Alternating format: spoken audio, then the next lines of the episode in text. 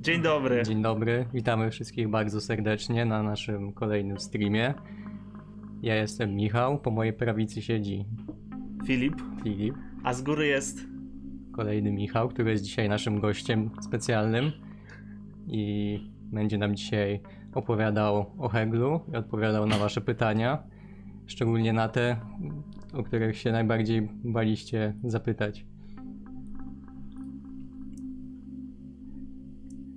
Michał, halo, czy ty nas słyszysz i widzisz? Standardowe pytanie, jak nas widzicie, jak nas słyszycie, szczególnie, że no, jest bardziej złożona sytuacja techniczna, więc tym bardziej potrzebujemy waszego feedbacku.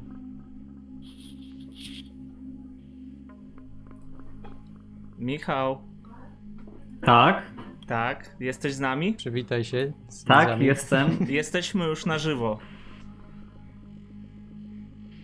Cześć, dobry wieczór. Jest wpyte.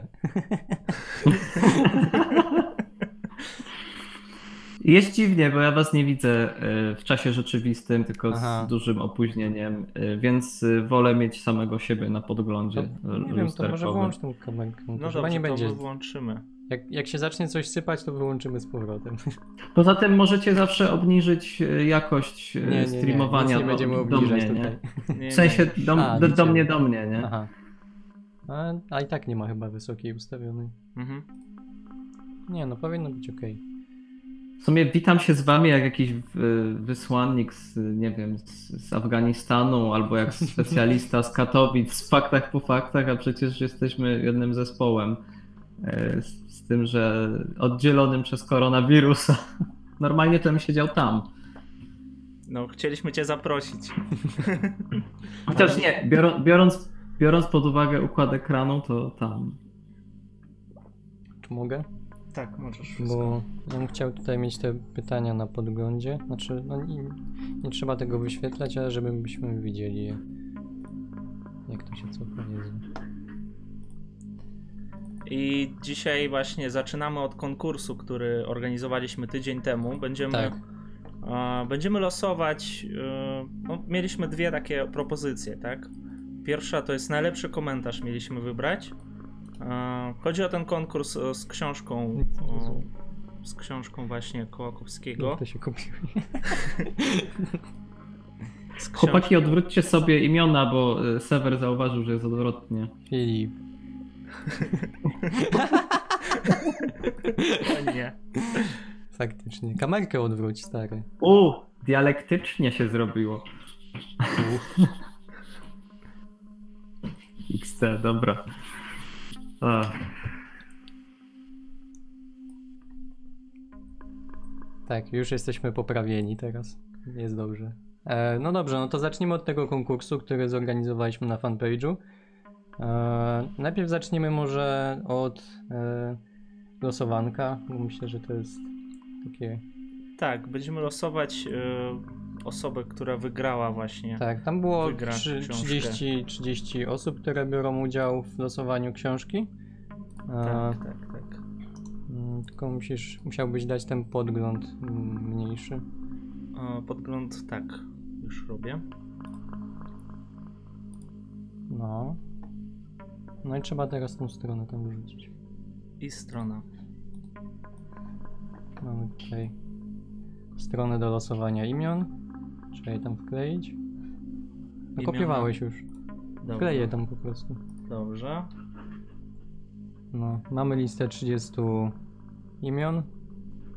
No. Teraz musisz coś na... nie wiem, bo to jest, ja nie rozumiem co tam jest. Na... Czy to jest ten przycisk do losowania? Tutaj możesz wybrać, e, wybrać plik, Michał. Ale nie, pokaż to. Tu jest. Aha, start. No, dobra, no to startujemy. O, Loteria. I zwycięzcą jest Paweł Dudziński. Gratulujemy wygrania książki.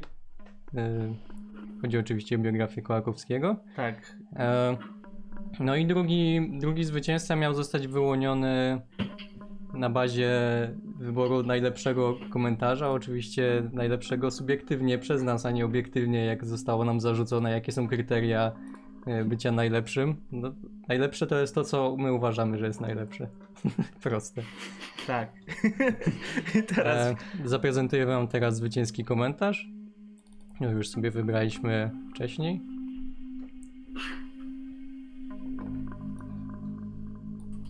Także gratulujemy e, Magdalenie Matei Furmanik. Wygrałaś e, drugą książkę. Tak, wygrałaś biografię Kołakowskiego, Czy może chciałbyś- Mecela, Zbigniewa Mecela. Czy może chciałbyś jakoś e, uargumentować swój wybór? Bo ja bym mógł powiedzieć tak, no. E, Generalnie bardzo się utożsamiam z tego typu podejściem, bo dla mnie też jakby ta filozofia jednak bywa często frustrująca i chyba tylko z faktu, że nie wiem, szkoda mi później no, tych pieniędzy wydanych na książkę, to nimi nie rzucam. Ale no, poza tym to czasami faktycznie już taka frustracja rośnie dość mocna jak się czegoś poświęca się tyle czasu, a w sumie nie wiadomo co z tego wynika. No i jakby też drugi taki fakt, że no, jakby też większość moich poglądów zostało już rozwalcowanych dawno i dopiero staram się jakoś tak chwiejnie cokolwiek budować powiedzmy. A ja powiem tyle, że miałem bardzo podobną, e, miałem bardzo podobne doświadczenie, tylko z Heideggerem. Rzuciłem e, Heideggerem właśnie w kuchni, tam gdzie mieszkaliśmy na Wodnej, on się rozkleił. E, I no reszta tutaj też bardzo, bardzo się utożsamiam z tym wszystkim właśnie. Cztery razy nauczyłem się czytać. Właśnie ja trzy razy nauczyłem się czytać i jeszcze robić notatki nauczyłem się, dlatego że bez notatek później wszystko się ulatnia. No, to prawda. Tak, także. Ja muszę dodać od siebie, chłopaki, Tak. że mi się też bardzo podoba ten y, komentarz i myślę, że jest też dobrym wprowadzeniem do dzisiejszego tematu, bo y, autorka tego komentarza no, pokazuje, że rzeczywiście filozofia nie zawsze jest i musi być łatwa i przyjemna. E, I chyba Hegel jest jednym z najlepszych przykładów tego, znienawidzony przez wielu. Mhm, mhm. No dobra, to myślę, że Możemy zamknąć. Możemy zamknąć. Ja bym chciał. e, Tak, e, Paweł. Dudziński napisz do nas, albo Tak, napi- na- napiszcie do nas, nie wiem. no, Ja no, myślę, że my napiszemy od razu po streamie, także. Albo możecie będzie- też sami z danymi do wysyłki, my to przekażemy e, naszemu Wydawnictwu wydawnictwu, z które z nami współpracował przy tym. Tak, książki. i zostanie wam wysłane. E, ja bym chciał te komentarze teraz. Komentarze. No. Znaczy daj na wie- możesz dać na większy z powrotem. Mhm. E, To może sam. No. Oj, coś zamknąłem. nie wiem co. Nacisnąłem coś i zamknęło się. Dobra, nieważne. Mm, No i co, przejdziemy na początek do pytań, które standardowo zadawaliście w komentarzach. Eee... O, tutaj się otwiera. No dobra. No tak. Nie, dobra, to nie będziemy ich może wyświetlać. Będziemy Tam było jedno czytać. pytanie o y, stosunek O. Hegla do religii i autor prosił, żebyśmy się zmieścili przed 19, Mhm, więc tak, tak. e, Eee, za- możemy zacząć no. od niego w zasadzie, mimo że to jest tak trochę od razu na głęboką wodę. Znaczy, nie, nie, właśnie ja, ja bym wziął jako, nie wiem, drugie na przykład, bo też Dobra. nie chcę aż tak strasznie rozgadywać. E, Myślę, że możemy od tych podstaw zacząć i od e, Mhm. proponowanej literatury i tak Mhm. dalej. Dobra, no myślę, to- że faktycznie można od tej literatury zacząć. Właśnie Marek e, pisał tutaj, e, że chciałby przede wszystkim jakąś listę lektur, film, filmów, podcastów obowiązkowych z omówieniem Hegela kogoś, kto nie jest dobrze zaznajomiony z twórczością potężnego Germana. Więc co byś mógł nam powiedzieć na ten temat?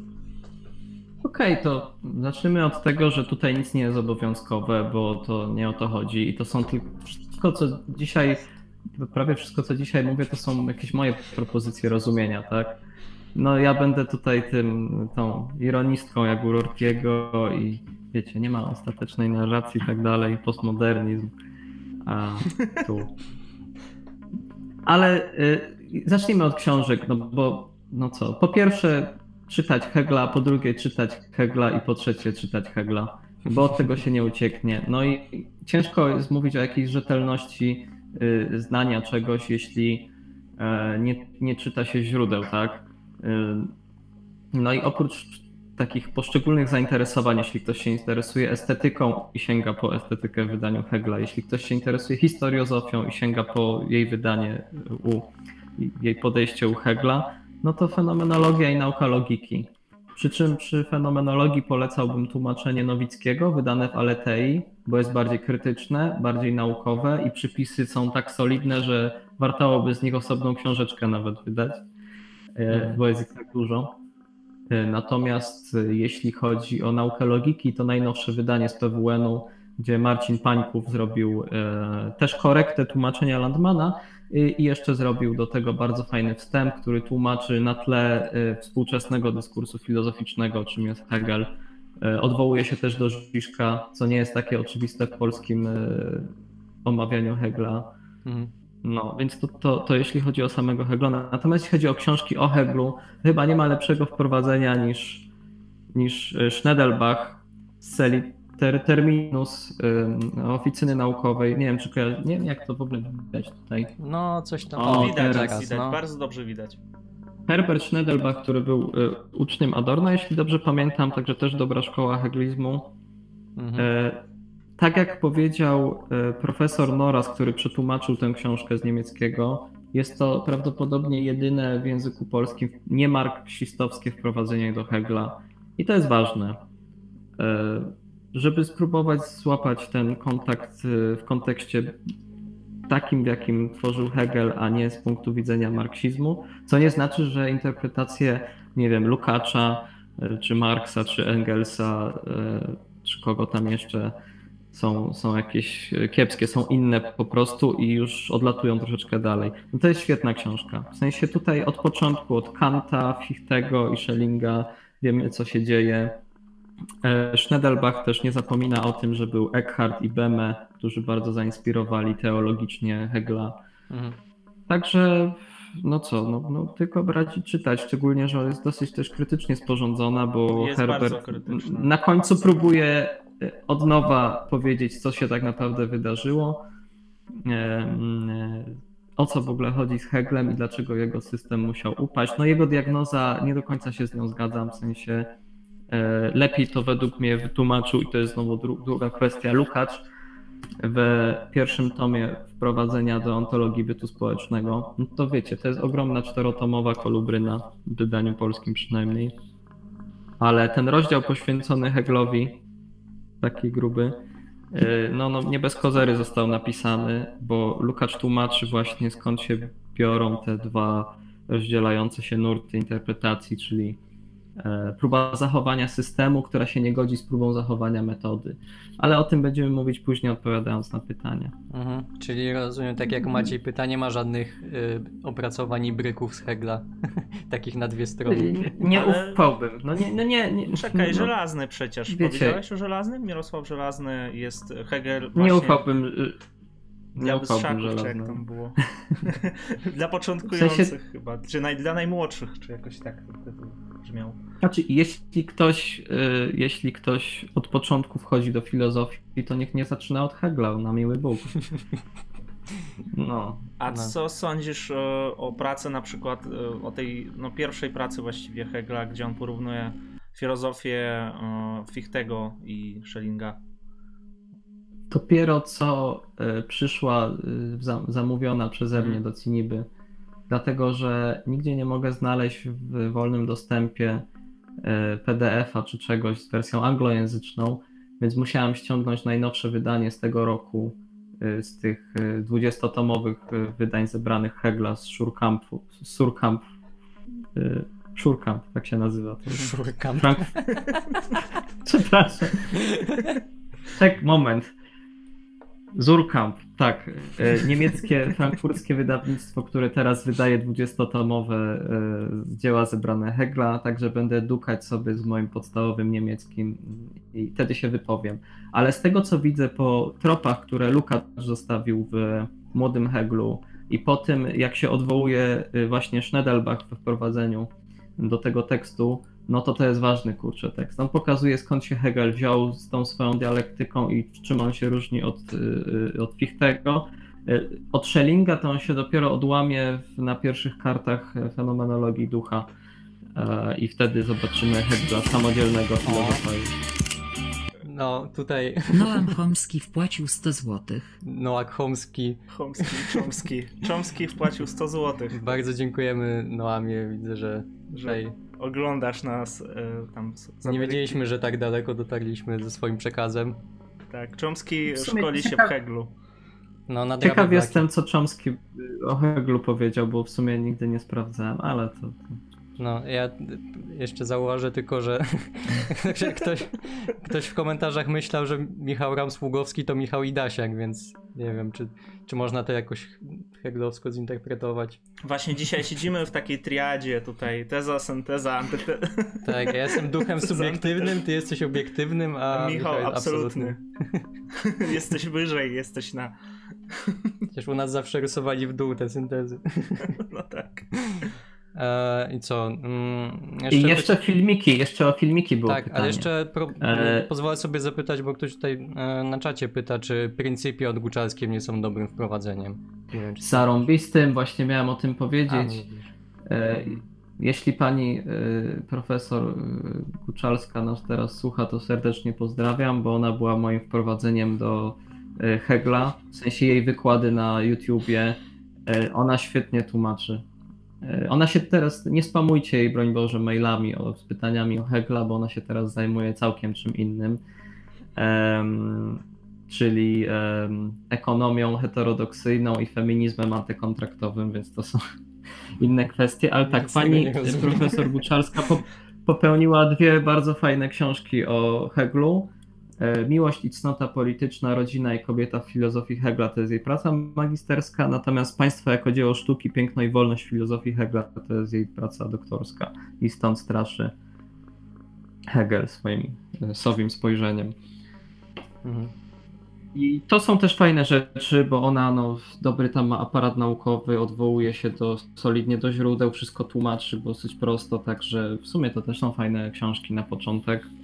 Mm, Ale jej wykłady, nie bójcie się Hegla, są świetnym wprowadzeniem, z tym, że ona nie wchodzi w taką głęboką metodologię tej, tej dialektyki heglowskiej, jako właśnie metody myślenia i tak dalej, i tak dalej. Mhm. Wiecie co, pierwszy tekst Hegla, teraz sobie przypomniałem, jaki bym ym, polecił do czytania, to jest taki bardziej publicystyczny tekst młodego Hegla, Kto myśli abstrakcyjnie. Y, Jeśli kojarzycie tą taką serię Myśli i ludzie jeszcze z PRL-u ym, i tam był Hegel i jego uczniowie w tej serii, Tak. to tam są y, fragmenty czy wybrane krótkie teksty na końcu wrzucone i tam jest ten tekst, on jest bardzo fajny. Tutaj nie wiem, czy widać. Ja pokazuję O, na drugą widać. kamerkę Hegel i jego uczniowie Zbigniew Kunderowicz. Jeszcze książkę o Kancie napisał. Ja to zacząłem czytać i powiem ci, że mało tam o Heglu się dowiedziałem w ogóle. Książka się zaczyna od tych, no właśnie, uczniów Hegla. Dalej może nie doczytałem, ale, ale po prostu za mało tego Hegla tam było. Mhm. Wiesz co, ja mówię tylko o tym, gdzie ten tekst został wydany. Mhm. Y, Ja nawet y, chyba próbowałem przeczytać tą książkę, ale z tego co pamiętam nie byłem usatysfakcjonowany nią, więc No też, też mnie tak nie, nie, nie siadło. no... Schneidelbach jest spoko, jeśli chodzi o wprowadzenie do Hegla, to, to mogę Mhm. polecić. Na czacie został poruszony jeszcze problem e, życia intymnego Hegla. Już trochę zostało ro, rozwinięty też, że miał czwórkę dzieci, w tym Ja jedno z sobie, ja, nieprawego ja łoża. sobie zobaczę. Nie wiem, czy coś wiesz na temat jego życia prywatnego w tej kwestii, czy... I wiem, że Hegel miał y, dzieci z tak zwanego nieprawego łoża. Y, że podobno już ta Mazowian tutaj pisze, że już je, linia Heglów wygasła w 41. a wy czytacie komentarze teraz z skąd? Z, no my mamy na bieżąco z Restreama, więc Dobrze, to może ja nie będę się bawić w, w zaglądanie w komentarze, tylko się oprę na tym, nie, myślę, że jak coś będzie, to, to my ci... Tak, my ci od E. Słuchajcie, no, padło też pytanie o to, czy Hegel przedkładał jajecznicę nad jajkiem na twardo. I żeby nie było, przeszukałem listy Hegla i anglojęzyczną biografię Hegla, już nie pamiętam autorstwa ko- kogo, chyba Pipina, nie, nie, dam, nie dam głowy. I nic nie znalazłem, oprócz tego, że Hegel lubił piwo, to mogę potwierdzić i w tej kwestii się z Heglem zgadzam. W sensie też lubię piwo. Jak na Niemca przystało. E, W sensie on do tego stopnia chyba uważał ten trunek za oczywistą część swojej kultury, że był przerażony zmiawa- zmianami w prawie e, gospodarczym i jakby e, prawie dotyczącym tam kontrolowania rzemieślnictwa piwowarskiego, że, że... No ale wiecie, to jest przykład tego, że Hegel ogólnie się bardzo interesował tym, co się dzieje na świecie. Przecież ostatni tekst, jaki napisał, dotyczy e, prawa wyborczego w, w Wielkiej Brytanii. Tekst, który się ukazał w tym zbiorze Ustrój Niemiec i inne pisma polityczne. Mhm. Mm, To do tego może przejdziemy też później.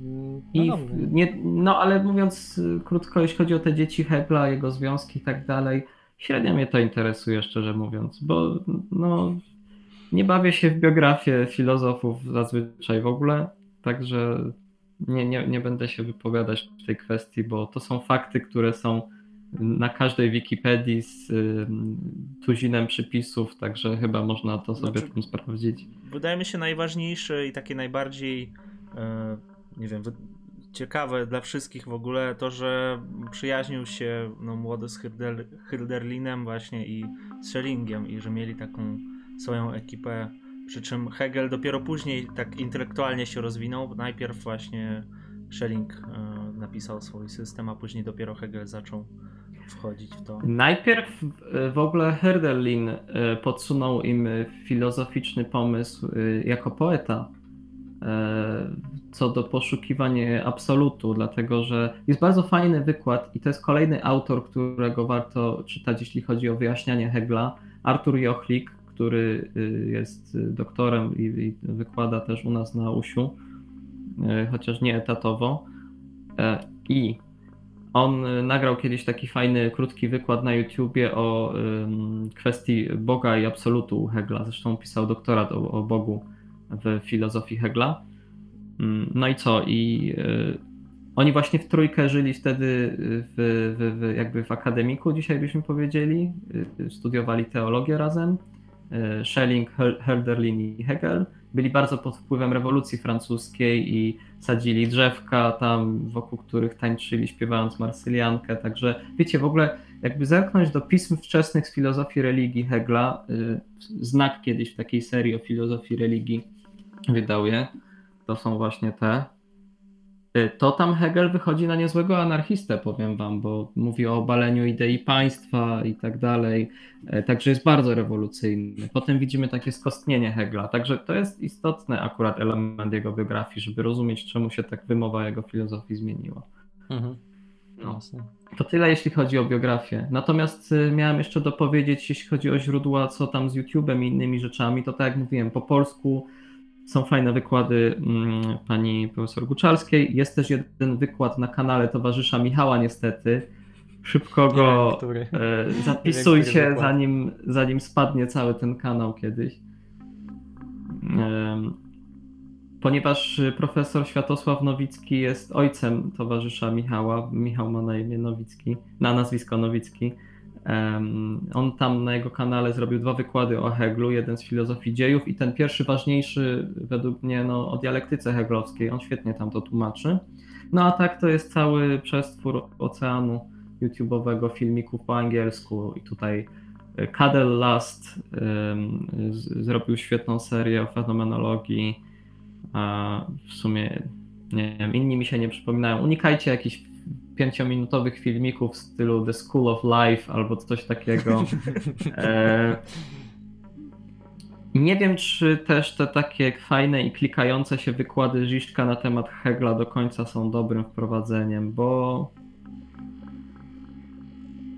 Žižek rzuca na głęboką wodę, umie fajnie tłumaczyć przy, pomocy kultury popularnej, na przykład Lakana w ten sposób tłumaczy, ale wiecie, to coraz bardziej nas oddala od źródła, więc my nie rozumiemy w ten sposób lepiej Hegla, tylko rozumiemy lepiej Žižka. No i to, to tyle, jeśli chodzi o źródła Mhm. na, No, ten, na tę chwilę. no dobra, to myślę, że możemy przejść już do tych, e, jeżeli chcemy faktycznie jeszcze powiedzieć coś o podstawach, a później odpowiedzieć na pytanie kolegi, który nie ma czasu zbyt wiele, no to można coś faktycznie powiedzieć, tak jak tam e, Jan zapytał, czy będą jakieś podstawy Hegla. Tak wiesz, takie dla bystrzaków, no. No to co, to od podstaw zaczynając. No Hegel przede wszystkim kojarzy się nam z dialektyką. I dialektyka z jednej strony może być rozumiana jako metoda pewna myślenia i organizowania pojęć i, i e, coś, co Lukács mógłby nazwać taką ontologiką, ponieważ jest to dialektyka, zajmuje się sprzecznościami, zajmuje się łączeniem pojęć i tak dalej, więc robi, przeprowadza pewne operacje logiczne, ale zawsze na konkretnych bytach. I to jest pierwsza część ważna filozofii Hegla, którą on prezentuje już w tekście Kto myśli abstrakcyjnie. Nie chodzi o to, żeby myśleć abstrakcyjnie i uciekać do nadmuchanych przez siebie samego baniek pojęć jakichś, które często mają się nijak do rzeczywistości, tylko filozofia musi według Hegla cały czas pracować na konkretach. I okazuje się, że on, uciekając w swojej dialektyce w bardzo abstrakcyjne e, rejony, chociażby w nauce logiki, często sam porzuca te konkrety. Stąd jest nieścisłość i sprzeczność w jego filozofii, która doprowadziła do tego, że są ludzie, którzy mogą być bardziej dialektyczni niż Hegel, jakiś Zizek, Marx i tak dalej. Mhm. Um, więc to jest jedna rzecz. Na czym polega w ogóle metoda dialektyczna? Ha, tu jest teraz podstawowa kwestia. No jak to proste. Dialektyka jest, dialektyka jest krytyką e, metafizyki. E, metafizyka według Hegla bada pewne niezmienne, inwariantne pojęcia, e, które często są arbitralnie wstawiane w miejsce uniwersalnej, obiektywnej prawdy. A Hegel patrzy na każde pojęcie, na jego historię na to, w jaki sposób się wywodzi. Dlatego dla niego ważna jest bardzo historia filozofii, też w uprawianiu filozofii. Mhm. Um, I dialektyka służy temu, żeby opisywać sprzeczność, która wynika z tego, że pewne rzeczy, pewne wartości, w sensie mm, przymioty różnych bytów, byty samej pojęcia, w momencie jeden są takie, a w momencie dwa są inne, czasami przeciwne jeśli patrzymy na wszystko jako niezmienne, no to mamy wtedy sprzeczność logiczną, bo P jest y, prawdą i nieprawdą jednocześnie, tak? P i nie P. No i teraz na tym poziomie rozumowania chyba się kończy y, rozumowanie większości krytyków Hegla, y, łącznie z grupą krytyków na naszej grupce ponieważ twierdzą, że heglowska dialektyka jest pogwałceniem logiki formalnej. Tak. No, na litość boską nie jest. Jest po prostu próbą jej um, uratowania właściwie przez pokazanie, że y, zmienne, które podstawiamy pod pewne funkcje logiczne, mówiąc matematycznie trochę, są właśnie zmienne, w sensie um, zakładamy, że coś, co wstawiamy pod jakiś rachunek zdań i tak dalej, jest jednoznaczne i niezmienne, i, i w ten sposób próbujemy wyabstrahować i stworzyć jakiś obiektywny rachunek rzeczywistości. To jest według Hegla niemożliwe, bo, bo po pierwsze wszystko się zmienia, a po drugie podmiot jest uwikłany w poznanie, tak? To jest też ważny mhm. element dialektycznego rozumienia. E, więc y, wiecie, z całym szacunkiem dla logików y, polskich, na przykład Łukasiewicza, specjalisty od logiki wielowartościowej. To, co on pisze z tym, że w książce zasada, o zasadzie niesprzeczności u Arystotelesa, że Hegel to tam zagrzebał ten temat i tak dalej. No ja bardzo się cieszę, że ktoś miał tak silne mniemanie o oddziaływaniu filozofii Hegla, co jest i tak też hura optymistyczne z punktu widzenia heglizmu i nieuzasadnione, bo, bo jak widzimy ogólnie Hegel jednak jest znany, że, że był, ale o co chodziło u Hegla to nie każdy do końca wie. Mm, natomiast no nie ma tu żadnej sprzeczności z logiką formalną. U Adorna y, sobie poszukajcie w dialektyce negatywnej, tam jest oranie po logice formalnej. Mhm. To jest już coś innego całkiem. Czy ja e... ci pozwolę przerwać. Mam takie wrażenie, że nie wiem, te jakieś taki właśnie takie, nie wiem, właśnie nie wiem, jakaś obawa przed Heglem, czy, czy w sensie te szkalowanie ciągłe jakby z, z czego ono się bierze. To jest mi się to przypomina trochę, kojarzy mi się to oczywiście, no może to nadwyrost powiedziane, ale z Holokaustem, to znaczy to jest jakby ciągle ciągle trzeba powtarzać, że ten Hegel jest głupi, że on, że on jest nieważny, nie warto się nim zajmować i on cały czas istnieje w tym dyskursie, cały czas się o nim mówi, ale tylko po to, żeby mówić, żeby, że nie można o nim mówić, że nie warto o nim mówić. Jakby, nie wiem, była jakaś obawa, że ludzie się zaczną tym na serio zajmować, na serio tym przejmować, nie? Przepraszam. Tak, no na, na przykład jeśli chodzi o Hegla, to Tatarkiewicz nic nie wnosi do... E, właśnie, i tutaj zapytali Tatarkiewicz, o ile ja dobrze pamiętam, w ogóle tam była jakaś interpretacja, że jakoś sprzyjał e, totalitaryzmowi, czy coś takiego.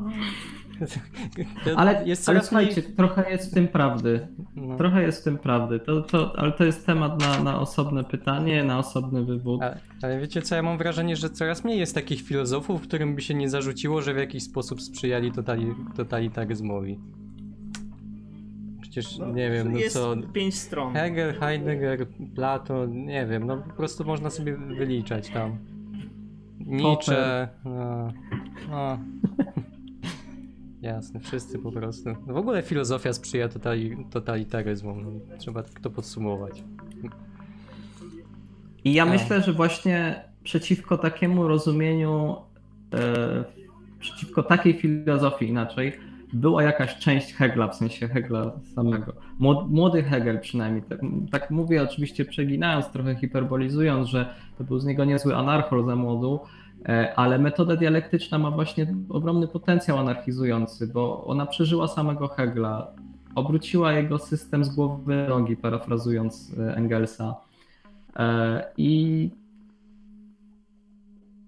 to jest właśnie przykład tego ogromnego niezrozumienia, bo coś musiało być na rzeczy, skoro Hegel zaczynał jako osoba explicite negująca ideę państwa i wierząca w takie, wiecie, wzniosłe ideały, takie mm, mom- momentami totalizujące, ale wiecie, też nie, też przekraczające nacjonalizmy i tak dalej. Natomiast Hegel na starość, piszący e, zasady filozofii, znaczy wykładający, bo to są spisane wykłady, zasady filozofii prawa, no to jest konserwa, tak? Państwo e, pruskie to jest ideał i reszta to w ogóle jest żart i najważniejsze jest państwo i, i, i jeszcze raz państwo, jednostka jest nieważna, bla, bla, bla. Co jest też złym rozumieniem, bo dialektyka zachowuje to, co neguje, w sensie, mimo iż wchodzimy na wyższy poziom abstrakcji, czyli państwo, to musimy pamiętać, że nadal składnikami państwa są pojedyncze jednostki ze swoimi dążeniami, celami, z jakimiś relacjami etycznymi pomiędzy nimi. Y, Bardzo niedialektycznym byłoby przeskoczenie takie nagłe zero-jedynkowe. Musimy też pamiętać, że Hegel był cały czas, y, od kiedy zaczął wykładać w Berlinie, pod bacznym ym, obserwowaniem policji, która chodziła na jego wykłady. On i tak miał dobre układy z, z, z rządem, ale u nich wszystkich Schellinga, Fichtego i Hegla podejrzewano ateizm schowany pod płaszczykiem panteizmu, a panteizm w sumie wtedy był taką samą obelgą jak, jak, jak, jak ateizm y, i o religię się rozchodziło właśnie. Mhm. Więc y, on też musiał przy, przemycać swoje poglądy, a niektóre przekształcać tak, żeby być poprawnie politycznym. E, można mieć do niego o to pretensje, ale wnikliwszy czytelnik Hegla, szczególnie mając pod ręką krytyczne jego interpretacje właśnie w stylu, nie wiem, Lukacza, Habermasa, Adorna szczególnie, odnajdzie tam bardzo fajny mechanizm intelektualny, narzędzie właśnie w postaci dialektyki. Dialektyki jako metody ciągłego podawania um, podawania alternatyw do wyboru, który nam się na przykład podaje, tak? Um, No dobra. No. jest, no. Nie wiem, ja bym chciał tylko tutaj się zwrócić jeszcze do widzów. My jakby widzimy też wasze pytanie i no, staramy się ich nie pomijać, przy czym no jakby no pierwszeństwo zazwyczaj mają te pytania wcześniej zadane przed streamem, ale postaramy się też do większości zadanych na czacie wrócić. Ja sobie przejrzę też, żeby nie było, że tylko wy Mhm. wybieracie i segregujecie. A, a co z y, Heglem u Copplestona? U Coplestona, Ej, może ja, może ja powiem o Heglu i religii, nie? No, no to może... Po, u Coplestona ten Hegel nie jest zły, tak od razu powiem po prostu. Mhm. On przedstawił to chyba na, na 200 stronach, gdzieś go tutaj miałem. Dobrze, nie będę szukał teraz. E, ale ten Copleston chyba nic takiego złego tam nie, nie zrobił z Hegelem. Ja bym tutaj powiedział, że Copleston akurat można, można czytać sobie Coplestona pod tym względem. Tak samo jak Kantu Coplestona też jest w miarę jakoś wytłumaczony. Mhm. No dobra, no to przejdźmy do pytania, które nagli. Mianowicie e, Marek pytał, czy stosunek filozofii, no jaki jest stosunek filozofii Hegla z religią? Słuchajcie, no to, to w skrócie. E, patrząc z perspektywy fenomenologii ducha, e, jak tam mamy etapy rozwoju ducha subiektywny, obiektywny, absolutny, religia jest gdzieś po drodze, z tym, że to jest taki trójkąt trzech sfer aktywności duchowej człowieka intelektualnej, czyli sztuka, religia i mm, filozofia. I u Hegla religia, mimo że jest istotna, mimo iż on cały czas ciągnie za sobą ten background teologiczny, żeby tylko nie wyjawiło się, że jest krypto e, panteistą albo ateistą, e, on, on mimo wszystko starając się być prawnie, politycznie poprawnym, mówi, że no, religia przegrywa z filozofią, bo filozofia uwalnia się od pewnych narzuconych form rozumowania, jest bardziej abstrakcyjna, ale w tym nie w tym rozumieniu, które Hegel potępiał, tylko w sensie ona ucieka od pewnych narzuconych form rozumowania, tak? Bardziej zdialektyzowana jest filozofia, jest bardziej krytyczna. Co więcej, y, Hegel miał te dwutomowe, jeśli dobrze pamiętam, w sensie w polskim wydaniu przynajmniej, wykłady z hi historii religii, z filozofii religii. E, więc on religię też pojmował jako pewną dziedzinę ducha, pewną istotną dziedzinę e, samopoznawania się absolutu, czyli całego świata poprzez ludzi, którzy są przejawami tej świadomości wszechbycia we wszechświecie. E, człowiek się zwraca ku sobie, ku swoim źródłom, właśnie po, między innymi poprzez religię. No i teraz pytanie, czy Hegel był ateistą? E, myślę, że Hegel jest takim ciekawym punktem przejściowym między religią a ateizmem, tylko takim ateizmem nawet bardziej agnosty, e, agnostycyzmem może. Dlatego, że religia Hegla, jego wizja religii odrzuca konkretne pewne przedstawienia. Ona bardzo przechodzi do takich uniwersalnych form, tak? Nie czepiamy się jakichś konkretnych przedstawień, sytuacji fabularnych, że tak powiem, z Pisma Świętego, tylko interesują go konkretne ontologiczne tropy, które się dzieją na przykład na, na, na, na drodze Jezusa, tak? Żyżek to bardzo fajnie przedstawia, pytając, kto umiera, czy co umiera na krzyżu, tak? I w tym, jak Żyżek odczytuje Hegla, to umiera tam ten Bóg zaświatów, tak?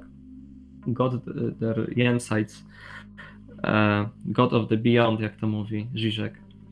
E, I jedyne, co zostaje wśród ludzi, to Duch Święty, czyli ta mm, forma duchowości, która się ujawnia tak naprawdę tylko kiedy ludzie się spotykają.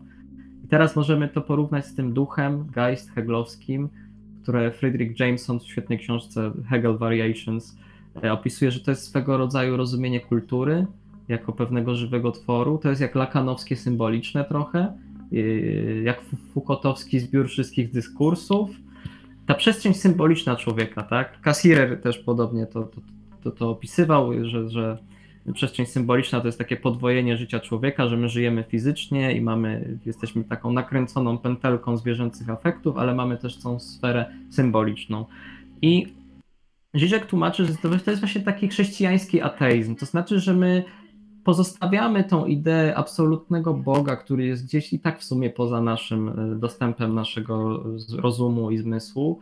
E, I przeżywamy jedynie wspólnotę języka, przeżywamy wspólnotę e, gier językowych, dyskursów, używając tych wszystkich pojęć, które i z Wittgensteina, i z Foucault, i z Lacana, które mogą służyć do opisu tego. Nie każdy sobie wybierze, co mu bardziej pasuje. E, a jednocześnie Żyżek tak puszcza oko, że to jest taki, wiecie, chrześcijański komunizm, bo tylko razem e, tworzymy tak naprawdę kulturę, e, ale ostatnio jak zacząłem czytać Rzeczpospolitą Harta i Negriego, tą piękną książkę o dobrach wspólnych, o jej bogactwie wspólnym, to oni też zaznaczyli tam we wstępie, że dobra wspólne to nie tylko rzeczy materialne i relacje dziejące się socjologicznie między ludźmi i przestrzenie, to też e, sfera symboliczna właśnie, to, że mamy wspólny język, wypracowaną kulturę pewną i tak dalej. Więc rzeczywiście Hegel by pokazywał, że mimo iż materialnie jesteśmy strasznie wyalienowani między sobą, e, tak jak pokazuje to i ekonomia marksowska i sam Marx, tak przynajmniej w kwestii języka w wielu kwestiach jesteśmy chcąc, nie chcąc komunistami symbolicznymi, tak bym to nazwał. Także żeśmy tak fajnie przeszli z religii Hegla do polityki. E, No ale to są wszystko nierozłączne sfery w sumie.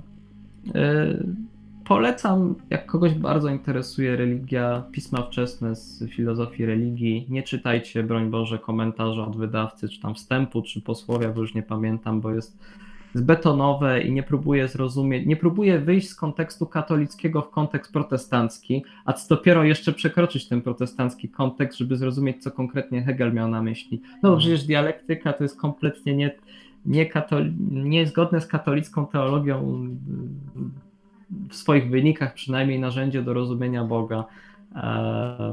Więc na tę interpretację nie patrzcie.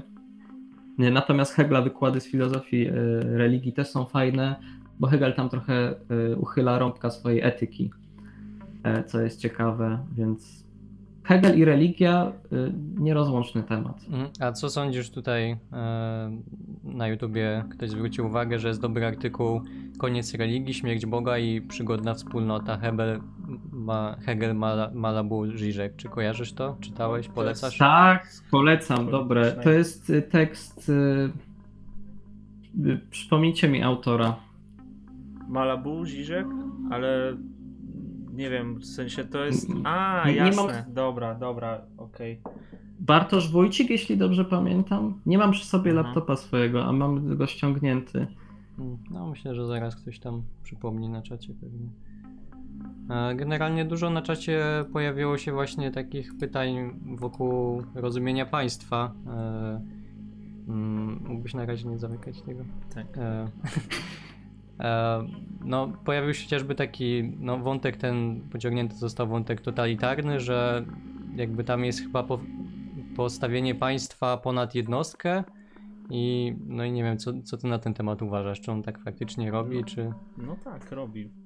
Ale Robi, aczkolwiek jakbyście poczytali właśnie te pisma polityczne Hegla, e, to on pisze tam, że są przypadki, w których rząd może być skorumpowany przez rządze władzy, relacje łapówkarskie i tak dalej.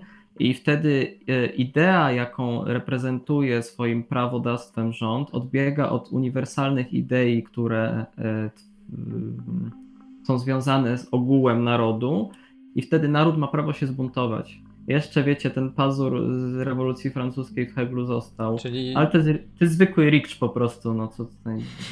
czyli dużo dopiero, mówić. dopiero wtedy można mówić o jakimś totalitaryzmie u Hegla, kiedy faktycznie jest to skorumpowanie, czy już, nie wiem, wcześniej? Mm, W sensie, bo my teraz mówimy o tym, czy filozofia Hegla y, promuje ustrój, który moglibyśmy nazwać totalitarnym. No tak, no bo jakby ten bunt, no to by był taki mechanizm e, obronny. Moż, można ją tak sensie. odczytać.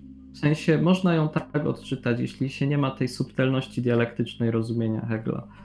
E, I ja myślę, że nawet poza tym, droga, którą w swojej konkretnej dialektyce obrał Hegel, bardzo odchodząc od konkretu społeczeństwa, w którym żył, pamiętajmy, że Hegel pochodził z zubożałej szlachty, żył w stanie mieszczańskim, więc wiecie, w, niego ten bunt i ten zew wolności budził się, kiedy coś y, dotykało odgórnie i krzywdziło jego stan.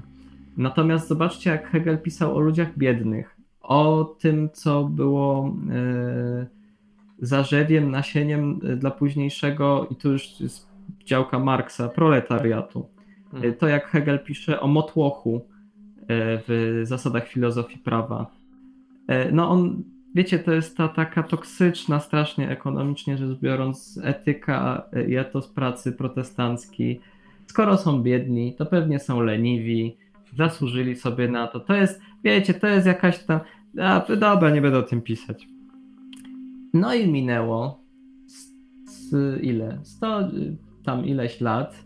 Przyszedł sobie taki Frank Ruda, e, niemiecki filozof, e, dobry ziomeczek e, Ziszka, bo razem kilka rzeczy napisali.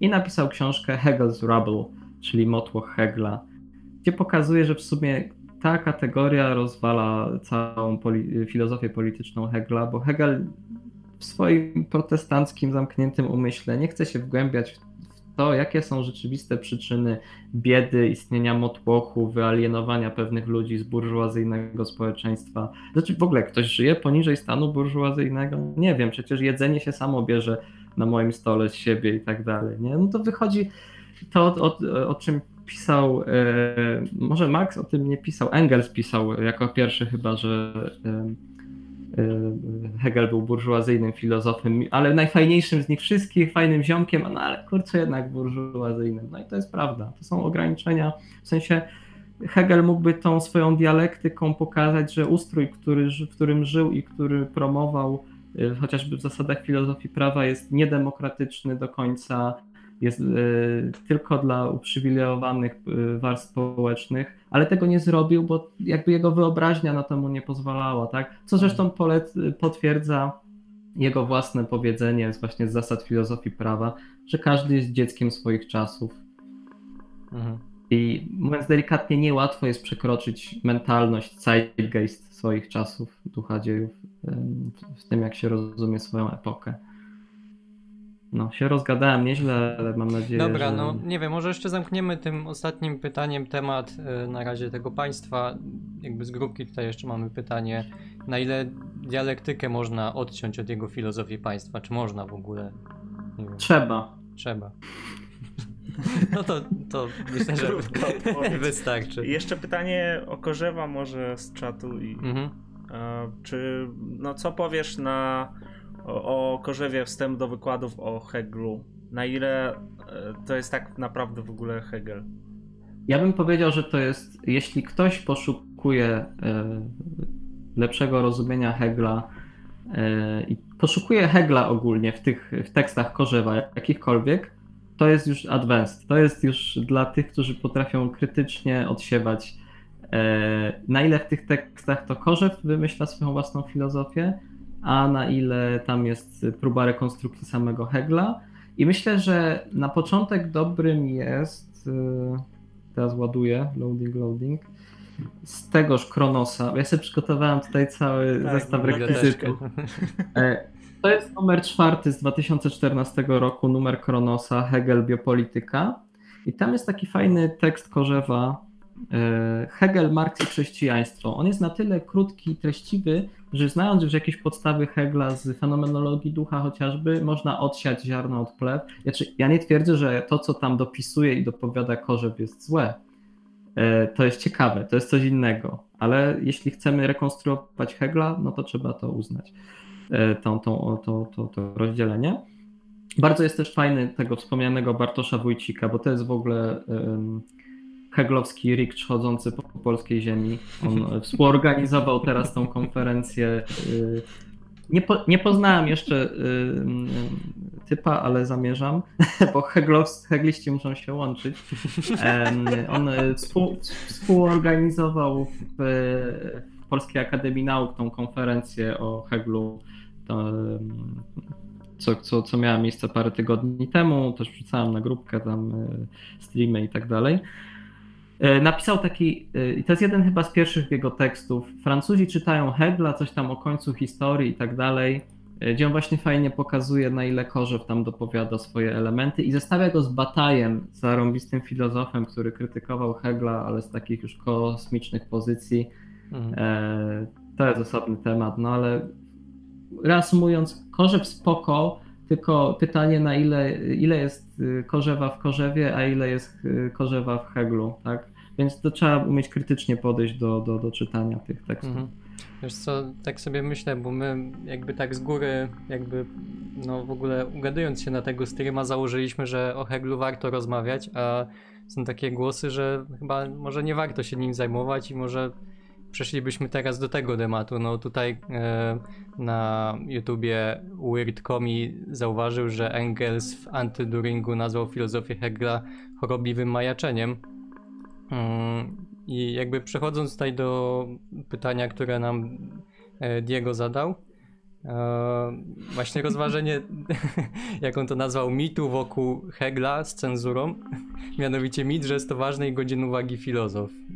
Jakby, no trzeba tą kwestię rozwiązać raz na zawsze ostatecznie. Słowa takie jak godzien, y, y, wartościowy i tak dalej wskazują na aksjologię czyli na sferę według mnie subiektywnego postrzegania i wartościowania, między innymi również filozofów. Więc jeśli Diego sobie tak uważa, to jego sprawa. Ja nie każe że... słuchać tego. Ja tego, bym tego powiedział, że to jest taka sfera intersubiektywna jednak, sfera wartości, E, nie? tak, ale y, sz- szanowny pan y, Diego y, nigdy nie dostarczył nam jakichś argumentów ani ugruntowanych w, w odniesieniu do samych tez Hegla, ani, ani wśród jakichś krytyków Hegla, które by tłumaczyły, dlaczego właśnie Hegel miałby zaorać logikę formalną. No, gdyby coś takiego się wydarzyło w historii filozofii, chyba bym o tym usłyszał na jednym z trzech semestrów logiki, no ale Mhm. Znaczy, ja bym może tutaj nie ograniczał się do samego Diego, bo jednak to jest problem trochę szerszy. Wydaje mi się, że jest więcej takich głosów, które no, bagatelizują tego Hegla i uważają, że nie warto się nim zajmować, więc Słuchajcie, to, to może ja po prostu powiem, co ja uważam wartościowe w Heglu. tak będzie Jeśli się ktoś ze mną nie zgodzi, to chętnie wejdę w dyskusję, ale ja nie uważam, że to jest filozof, który musi być w zainteresowaniu każdej osoby, która się zajmuje filozofią.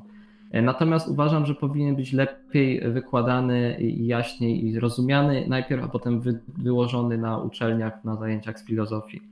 Dlatego chociażby, że, i to jest pierwszy powód, Heglem inspirowało się wielu ciekawych, jeśli nie nawet istotnych filozofów. E, Pomijając młodo i staro heglistów, którzy zajmowali się od krytyki literatury przez filozofię prawa po metafizykę, krytykę religii i tak to mamy jeszcze Marksa i Engelsa z akcentem na Marksa, młodego, starego, późnego, zależy jaką przyjmiemy tutaj e, typologię, czy tam periodyzację, o, tego słowa brakowało Marksa. E, Mamy wszystkich marksistów, E, mamy też egzystencjalizm, zarówno w wydaniu Heideggera, przepraszam, że go wpakuję do tej szufladki, ale nie przejdzie mi fenomenologia przez usta. E, Mamy, Niemie- mamy francuskich, post, mamy strukturalistów, poststrukturalistów, postmodernistów. E, Ten filozof istotnie wpłynął na to, jak patrzą oni na konkretne problemy, które proponował do rozważania Hegel, albo na metody. Więc chociażby dlatego warto go poznać. Po drugie, Hegel tworzy ciekawe e, pojęcia, ciekawe kategorie, w których możemy patrzeć na świat. Kwestie polityki to jest na przykład e, społeczeństwo obywatelskie. E, Hegel ma też ciekawe spojrzenie, nie wiem, na opinię publiczną. Mnie jako adepta medioznawstwa też to interesuje. Hegel e, w ciekawych kategoriach ujmuje e, i periodyzuje jako jeden z pierwszych filozofów historię sztuki, zresztą jest obok Winkelmana uznawany za ojca chrzestnego tej dziedziny nauki, czyli historii sztuki. Hegel nam ciekawie periodyzuje historię religii w wspomnianych wykładach. On proponuje wiele ciekawych perspektyw, które możemy wsadzić do koszyka razem z innymi wieloma filozoficznymi narracjami. Ale najważniejsza dla mnie jest metoda dialektyczna, e, która właśnie pokazuje, że mm, często pewne sprzeczne y, zjawiska, fenomeny istniejące w społeczeństwie są tak naprawdę połączone, wynikają z tych samych rzeczy, pozwalają nam rozdzielać kategorie, które nie przynależą do siebie i tak dalej. Y, Najlepszym przykładem jest to, co robi Žižek na wstępie do wzniosłego obiektu ideologii, że wszyscy, mówiąc o teoriach ideologii, stawiają, stawiają zawsze ym, antagonizm pomiędzy Habermasem a Foucault, e, a według niego to jest tak naprawdę jedna strona monety y, postmodernistycznej filozofii y, i w ten sposób dokonuje właśnie dialektycznego przekształcenia alternatywy. Pokazuje, że ta alternatywa tak naprawdę jest y, sztucznym i fałszy, sztuczną i fałszywą dychotomią, ma za tym jakieś tam argumenty i pokazuje, że na przykład prawdziwa debata, jeśli chodzi o ideologię, powinna się rozwijać pomiędzy Lakanem a Althusserem i tu wprowadza kolejną alternatywę. E, Więc dialektyka jest taką metodą rozbijania propozycji, które dostajemy na tacy, żeby zaproponować coś nowego, tak? Tak jak ten kawał Ziszka z, z tą kawą, e, co wchodzi facet do restauracji mówi e, poproszę e, czarną kawę bez e, żadnych dodatków. em, w sensie bez, e, jak on to powiedział, e, bez śmietanki. Kelner zaraz wraca i mówi, niestety nie mamy śmietanki, więc mogę panu zaproponować kawę bez mleka. E, klasyczny. I dialektyka polega na tym, żeby właśnie ten brak tego bądź tego to jest ta, ta, ta dialektyczna negacja określona, bestimmte negation, e, która powoduje, że dostrzegamy w rzeczach pewne niedopowiedziane ich konsekwencje albo historyczne zaszłości. I to jest śmieszny kawał, bo materialnie rzecz biorąc, kawa bez mleka i kawa bez śmietanki jest tym samym. Chociaż dla kogoś, kto słucha ten kawał i żyje już na płaszczyźnie, płaszczyźnie podmiotowej, symbolicznej, to już jest coś innego. Właśnie to jest wyznacznik, kiedy się pojawia język, duch i tak dalej z heglowskiej perspektywy. Wtedy, kiedy pusta negacja już coś znaczy jest istotna, bo jest historia, bo możemy spojrzeć sprzed, w, w, w tył, co było zanegowane. No i dobijając do brzegu ten, ten, ten, ten przydługi wywód, Żyżek mówi w ten sposób o transformacji politycznej krajów byłego bloku wschodniego, że mm, tak chcieli mieszkańcy tego bloku demokracji, ale nikt ich nie dopytał o to ich bestimmte negation, czyli oni by chcieli na przykład demokracji, ale bez dzikiego kapitalizmu albo bez neoliberalizmu, tak? I o te subtelności, o powiększenie, rozdrobnienie tej alternatywy, no nikt im nie zapytał, a dialektyk od razu by krytycznie próbował tutaj rozbić ten monolit jedynego słusznego projektu politycznego. Dialektyka ogólnie jest narzędziem krytycznego myślenia, mówiąc krótko. Mhm. Co tutaj dużo mówić? No. Mamy kilka takich żartów. Wcześniej ktoś zapytał w ogóle, czy można dialektyką łamać cegły. Nie skupiając się na tym, może tutaj napisali nam o Karoniu, który podobnie zmasakrował Hegla podczas wywiadu z Marcinem Rolą. To też można pominąć. I takie pytanie, które jeszcze zadali nam właściwie, nie wiem, na grupce albo tam, nieważne gdzie. E, otóż Żaneta nas pyta, jak heglizm, głównie, lewice, e, głównie lewica heglowska, może odnie, odnieść się do kwestii aborcji. Tak, to jest temat Ja myślę, że tu nie, nie, trzeba, nie trzeba uciekać do lewicy czy prawicy heglowskiej, tylko ja bym sięgnął po samą dialektykę. E, kwestia rozgraniczenia pomiędzy płodem jako dobra, materią ożywioną, ale nie upodmiotowioną, nieświadomą, czyli nie będącą człowiekiem, a człowiekiem, to rozróżnienie, jest idealny przykład dla dialektyki. Zgodzicie się ze mną. Mamy pewne dwie skrajne opozycje, które są sobie przeciwstawne, są też ważkie z powodów etycznych, więc musimy to wziąć pod uwagę. No i teraz dialektyka powie, że to jest tak jak z tą dialektyką y, czystego bytu i czystego niebytu w nauce logiki E, że dialektycznym rozwiązaniem obu jest stawanie się, bo stawanie jest przechodzeniem z jednego stanu do drugiego, z niebytu do bytu, z bytu do niebytu, albo z jednego rodzaju bytu do drugiego. E, no więc odpowiedź dialektyki jest taka, e, no płód jest stawaniem się człowieka, tak? Być, byciem ku człowiekowi. Nie możemy wyznaczyć konkretnej granicy, bo ona jest arbitralna. I na tym etapie dialektyka mówi, znaczy przynajmniej ja to tak interpretuję, no lepiej nie dokonywać aborcji, bo istnieje ryzyko, że rzeczywiście zabijamy człowieka. Ale nawet jeśli to, to niedialektycznym bardzo by było zakończenie w tym momencie naszej refleksji. Bo myśmy wyabstrahowali cały, z całego problemu aborcji, który jest konkretnym problemem konkretnych osób w konkretnych warunkach, wyabstrahowaliśmy do samego płodu. W sensie sfetyszyzowaliśmy problem płodu. Ale nie zapominajmy, że ta cała sytuacja rozgrywa się w czyjejś macicy, w czyimś ciele, w konkretnych warunkach. I to jest dialektyka rozróżnienia pomiędzy prawem kobiety do samostanowienia się, a ewentualnym prawem ewentualnego człowieka. Mm. E, I tę kwestię już zostawiam każdemu pod e, własny namysł. Ja mam swoje poglądy osobiste na ten temat e, i nie ukrywam, uważam, że kobiety powinny mieć prawo do decydowania o autonomii własnego ciała, szczególnie, że żyjemy w warunkach, kiedy ci, którzy zakazują aborcji, nieszczególnie kwapią się do stworzenia warunków bytowych i dla upośledzonych, i dla, a nawet dla z, z medycznie rzecz biorąc normalnych dzieci. Przepraszam za to okropne wyrażenie normalny, e, ale w sensie e, nawet zdrowe, w pełni samodzielne e, biologicznie dzieci nie mają w wielu rodzinach przyzwoitych warunków do życia, a co dopiero dzieci, które się rodzą z upośledzeniami, a co dopiero zlepki komórek, które są wydalane na świat tylko po to, żeby dogorewać, umierać i sprawiać cierpienie na tym świecie. Hmm. Ogólnie można by się zastanowić, zastanowić nad dialektyką antynatalizmu, czy w ogóle sprowadzanie kolejnych potencjalnych podmiotów na ten świat jest etyczne, czy nie jest to wyrazem egoizmu, który jest uwarunkowany jedynie zwierzęcym popędem reprodukowania naszego gatunku. Ale to nie jest kwestia, którą nawet czuję się na siłach rozważać. W sensie to jest, wiecie, coś, co musiałbym dupnąć w kąt wszystko, czym się teraz naukowo zajmuję i naprawdę nad tym pomyśleć. E, więc e, nie mam ostatecznego, a już tym bardziej, broń Boże, systematycznej e, odpowiedzi na ten temat nie mam. W sumie nie uważam, że istnieją ostateczne odpowiedzi na cokolwiek. To też jest dialektyczne.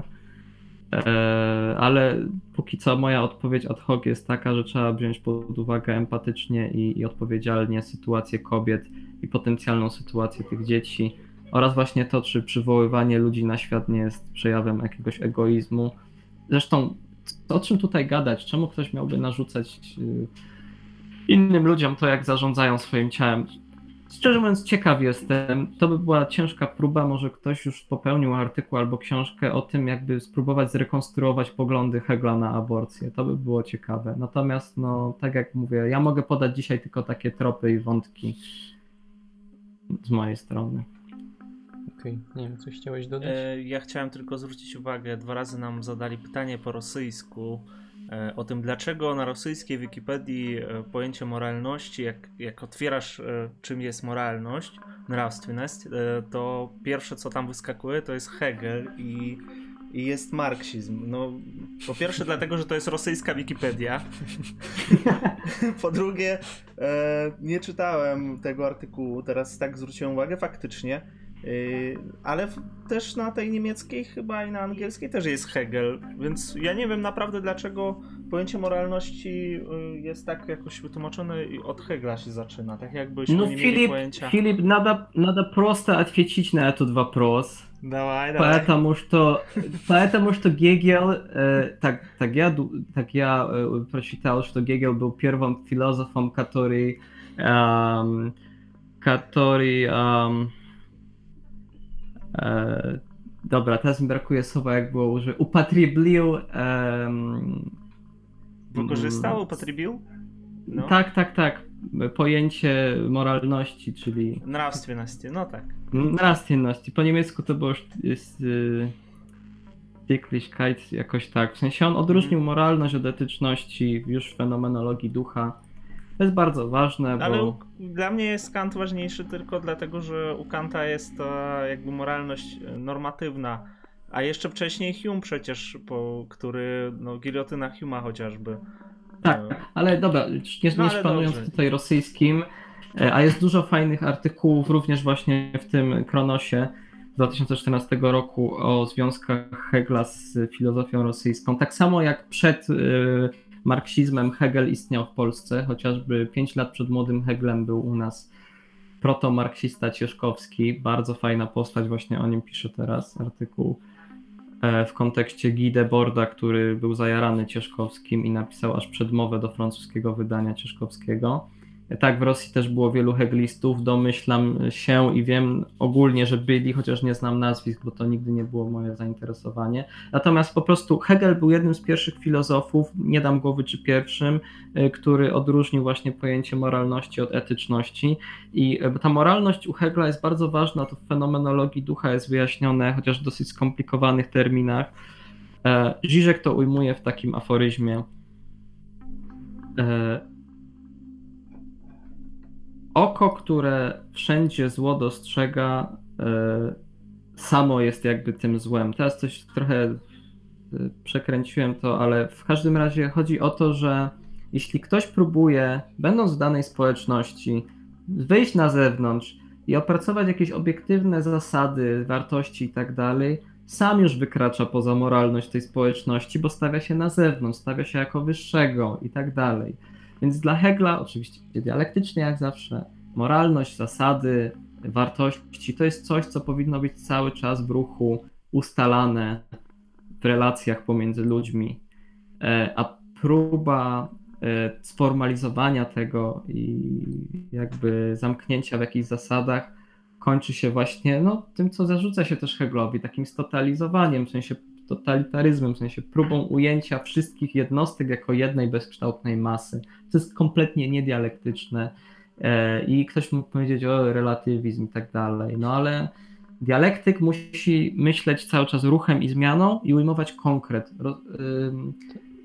W sensie sędzia y, taki, gdyby heklista był sędzią w sądzie, tak, on by bardzo skrupulatnie każdy osobny przypadek badał tak, jakby on był nowym przypadkiem. Odwoływałby się co prawda do precedensów, jakiegoś doświadczenia, ale na tyle, na ile jakieś wcześniejsze doświadczenia nam przynoszą uniwersalne e, konkluzje.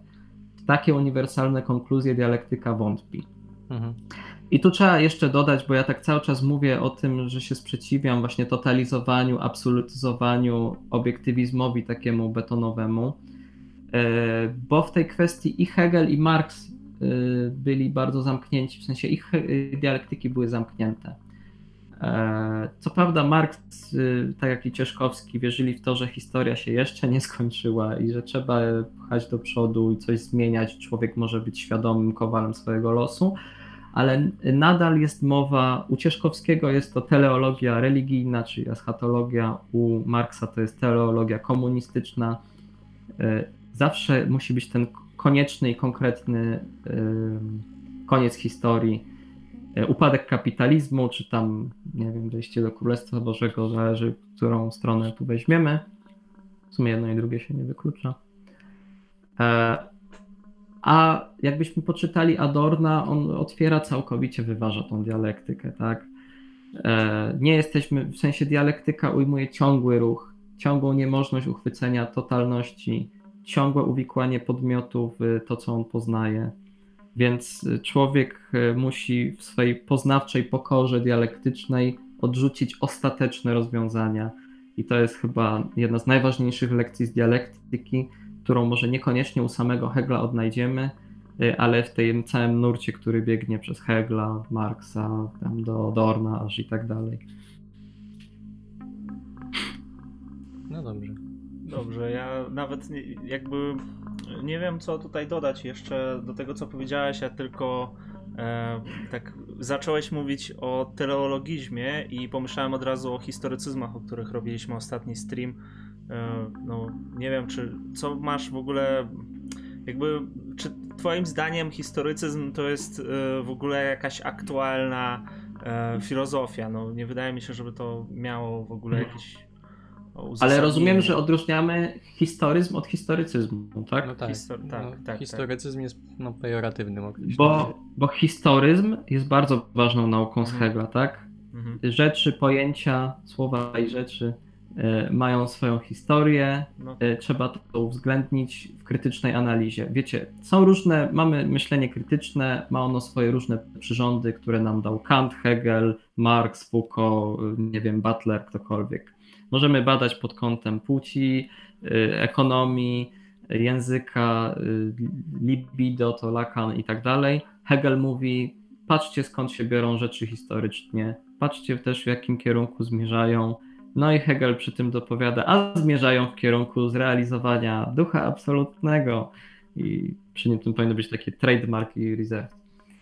E...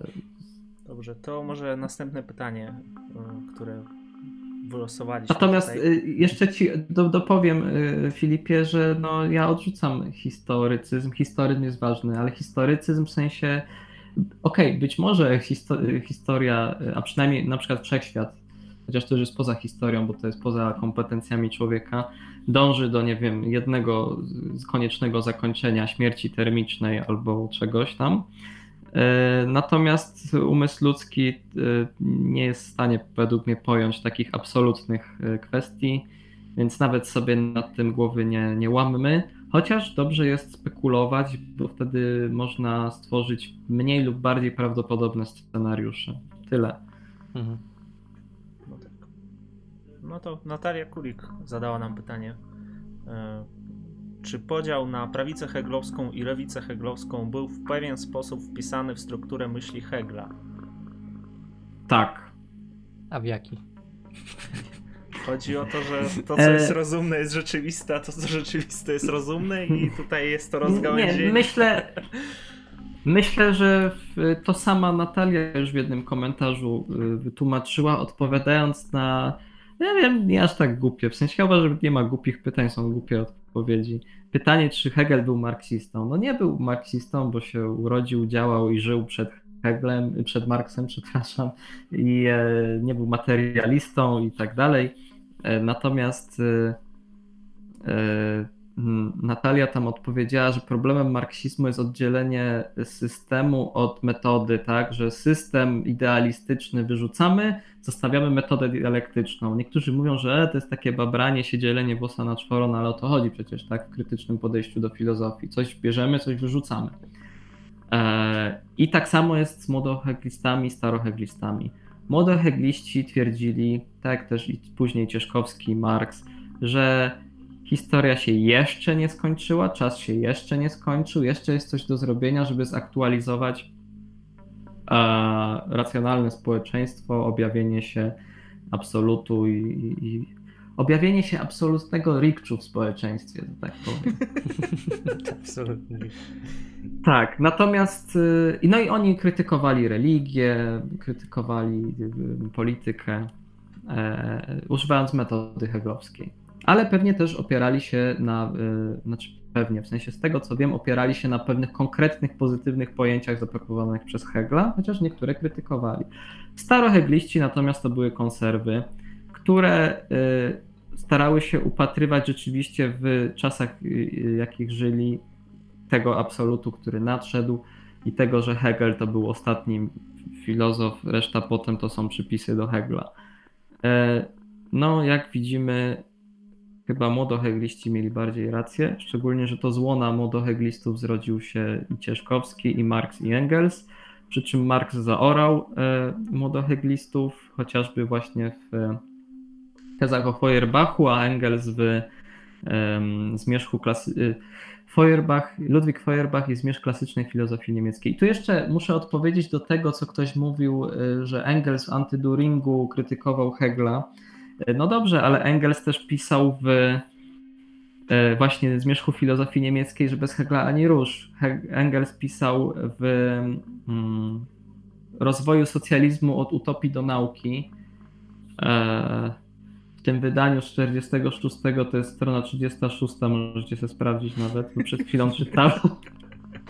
E, e, Pisał o tym, że Hegel genialną metodę dialektyczną wymyślił i że w ogóle super i fajnie. Trzeba go odwrócić z głowy na nogi, bo trzeba materializm, jego system się nie sprawdził, ale metoda jest cacy. E, I wychodzi na to, że Engelsowi się też zmieniały z czasem poglądy. Sposób, w jaki on na przykład zwulgaryzował dialektykę w dialektyce przyrody, to jest okropne w sensie. Wiecie, bo jak macie protony i neutrony, y, protony i elektrony w jądrze i to jest plus i minus, to jest dialektyka. To Mhm. znaczy, że dialektyka jest zasadą przyrody. No w ogóle ta filozofia No. przyrody to jest też... No, Li, cudowne. litości, litości, błagam. Więc to, tutaj, się, tutaj się kończy w ogóle moje e, uznanie dla Engelsa, ale warto potraktować Engelsa czasami jako historyka filozofii, bo gdy Marx napieprzał te swoje ekonomiczne krytyki, siedział, wiecie, czytał Ricardo Smitha, no jest. tam porównywał wartość sukna i cegły, coś tam, to Engels w tym czasie babrał się jeszcze z młodoheglistami i on napisał rzeczywiście teksty, które pokazują oddziaływanie Hegla na ten ruch i tak dalej. Warto zajrzeć do tego. Okej. Mamy No, żarciki tutaj o Karoniu, ale to nieważne. Tak, że no, Ja Karol chyba też z- zerknę, co tam piszą. Znaczy to jest sobie no, z tą pracą społeczną. Jak to było? Praca, Praca społeczna. użyteczna. społecznie użyteczna, czy coś Tak. takiego. No to no jest, tak zalatuje tym marksizmem. Tak, tak. Ewidentnie. Może kiedyś dorośnie. No ale wiecie, no K- Karoń nie zdaje sobie sprawy, że y, uznaje wiele rzeczy y, zgodnych z marksizmem albo z takim wulgarnie rozumianym etosem pracy, no bo wiecie, marksizm Ale to też jest krytyka pracy w ogóle, także... Może a, jest w tym coś pozytywnego, bo jakby tak marksizuje ludzi, którzy nie wiedzą, że są marksizowani nawet. To jest dopiero sztuka. Wiecie co, ja wyłączę tego Facebooka, żeby mieć lepsze połączenie. Już się całkowicie zdaję na wasze czytanie komentarzy, bo Nie wiem, czy chcemy tutaj wchodzić na tego Żiszka, bo dostaliśmy też komentarz o Żiszku. E, No mogę go przytoczyć. E, tak, słucham. Mm, Mam pod ręką e, książkę no, Wzniosły obiekt ideologii oczywiście i tam pisze, że teza ta jest już, już częścią oświeceniowej wersji religijnej wiary. Jeśli dobro stanie się przesadnie naszą obsesją, której towarzyszy nienawiść do wszystkiego co świeckie, nasze opętanie dobrem może przekształcić się w siłę wspierającą zło, w formie destrukcyjnej nienawiści do wszystkiego, co nie daje się uzgodnić z naszym pojęciem dobra. Rzeczywiste zło to rzekomo niewinne patrzenie, gaze, które dostrzega w świecie jedynie zło, podobnie jak ma to miejsce w powieści Henry'ego Jamesa The Turn of the Screw, gdzie rzeczywistym złem jest rzecz jasna sposób patrzenia samego narratora, w nawiasie młodej guwernantki. Do czego to był O to mi dokładnie chodziło. Aha, to jest o właśnie. tą etykę heglowską, że e, złem jest oko, które wszędzie zło dostrzega. Szukam właśnie w, swoi, w swoim czy, czytaniu ziszkowym, wzniosłym obiekcie ideologii e, tego fragmentu, ale chyba mam go tutaj niezaklejonego. W każdym razie to jest no rikczowy moment z Ziszka, ale muszę wam opowiedzieć anegdotkę. Kurde, do czwartej nad ranem siedziałem szukając źródła tego cytatu. Okazuje się, że Žižek, po prostu napisał w drugim rozdziale fenomenologii ducha Hegel pisze. That's all, to wszystko. W sensie przeszukałem wszystkie książki Žižka do 96 roku wracając, nawet do, do w, jak się nazywa ta książka? The Ticklish Subject i tak dalej. W końcu wszedłem na najlepszą grupę hegelowską na świecie, Hegel Study Group. Pytam, please help me. Gdzie jest ten fragment, kiedy Hegel mu, skąd to wziął Žižek? No i ludzie mówią, Jezu, to jest wymyślony cytat, tego nie ma. Ale znalazł się, wiedziałem. znaleźli się jacyś ludzie, którzy znają fenomenologię ducha na pamięć. Nie znaleźli ten fragment. Nie znaleźli ten fragment, no. O, czyli jednak. Y, Okej, ja to mam. Ale ja nie wiem, czy ja też to sobie zaznaczyłem. W najlepszym możliwym wydaniu ze smutną okładką fenomenologii ducha. E, ale tam jest, y, tylko to jest w terminach tych, tych, tych ontologicznych, że tak powiem, y, substancji, negatywności, pozytywności i tak dalej. W sensie, jak się nie uważa, to można w to, to można się w tym zagmatwać, bo Hegel, ogólnie krótko mówiąc, Hegel nie używa tego aforyzmu o tym oku i tak dalej. Ale rzeczywiście to potwierdzam, wynika to z jego etyki. No już nie, nie rozgadując się bardziej. Ech. Czy Hegel miał coś wspólnego ze sceptycyzmem? Tak, no opisywał w fenomenologii ducha, w, w encyklopedii nauk filozoficznych, opisując No tak, tak. y, następujące po sobie momenty myślenia. Mamy najpierw zwykłą taką metafizyczną afirmację, potem mamy sceptycyzm, no i jakby dialektyka jest wyjściem z tego, bo y, na przykład metodologicznie rzecz biorąc, czy, czy patrząc z punktu widzenia filozofii nauki, odpowiednikiem y, dialektycznej perspektywy epistemologicznej byłby falibilizm. Y, Czyli, że pewne rzeczy tam możemy trochę wiedzieć, pewnych się nie dowiemy, wiedza się zmienia, popełniamy błędy i tak dalej. Więc nie jest to ani skrajny sceptycyzm, nie jest to też y, ślepa afirmacja y, pewnych rzeczy. No. E, To może dłuższy komentarz, który zostawił Proszę. nam Szymon Gams. Mhm. No tam jest O. pewnie więcej pytań, więc. E, po. Pozdrawiam Szymona, to jest kurczę. No dobra, no to ja mogę przytoczyć. Mm. Rozmawialiśmy o tym już raz, ale chętnie poznam jakieś figury anarchizujące, romansując Heglem. Niekoniecznie musi być to w myśli filozofii państwa jako takiej, ale na przykład coś w stylu Dębowskiego. E, jakie przyczynki oprócz relacji myśli wolność, jeśli takowe są, mogą kierować do anarchizacji Hegla? E, No to ja wiem, bo tam Szymon zadał kilka pytań. Nawet mnie spytał o metafizykę narodowego bolszewizmu, jakby to po heglowsku odczytać, ale Ja miałem za mało czasu, żeby ten gęsty tekst Dublina zgłębić, a serio chciałem to zrobić. Także przepraszam, Szymon, ale zadałeś też tyle pytań, że mam prawo sobie wybrać. E, jeśli chodzi o. Ja akurat ogólnie rzecz biorąc piszę magisterkę o anarchizowaniu Hegla. E, I odwołuję się tylko gwoli ścisłości historycznej do Proudhona, Stirnera i Bakunina jako trzech uczniów Hegla, e, którzy byli trzema najbardziej znanymi z pierwszych anarchistów. Proudhon był chyba nawet pierwszym filozofem, który się nazywał anarchistą. Ale oni mnie nie interesują. Ich, oni, oni w sensie z ich metod dla mnie jakby niewiele wynika. Proudhon to jest bełkot pseudo-heglowski, Stirner to jest anarchoegoizm, który dla mnie jest... Yy, yy, no ja, ja, mam poglądy komunitarystyczne, chociażby z tej kwestii, jak rozumiem, ducha, wspólnotę i też konieczność ekonomicznego współpracowania między ludźmi, e, więc to odpada. No, a Bakunin, e, a Bakunina w sumie na tyle nie znam, ale jego filozofia na tyle, na ile przeczytałem, nie jest aż tak usystematyzowana, żeby nam dawała konkretne narzędzia metodologiczne, intelektualne. Natomiast sama dialektyka, jakby ją tak naprawdę rozpędzić i także zdialektyzujemy samego Hegla, skrytykujemy go, wyjdziemy też poza Marksa i tak dalej, jest przydatnym narzędziem, bo tak jak mówiłem, pokazuje ona różne alternatywy, rozbija pewne dyskursy, fałszywe alternatywy, jakie się nam podaje.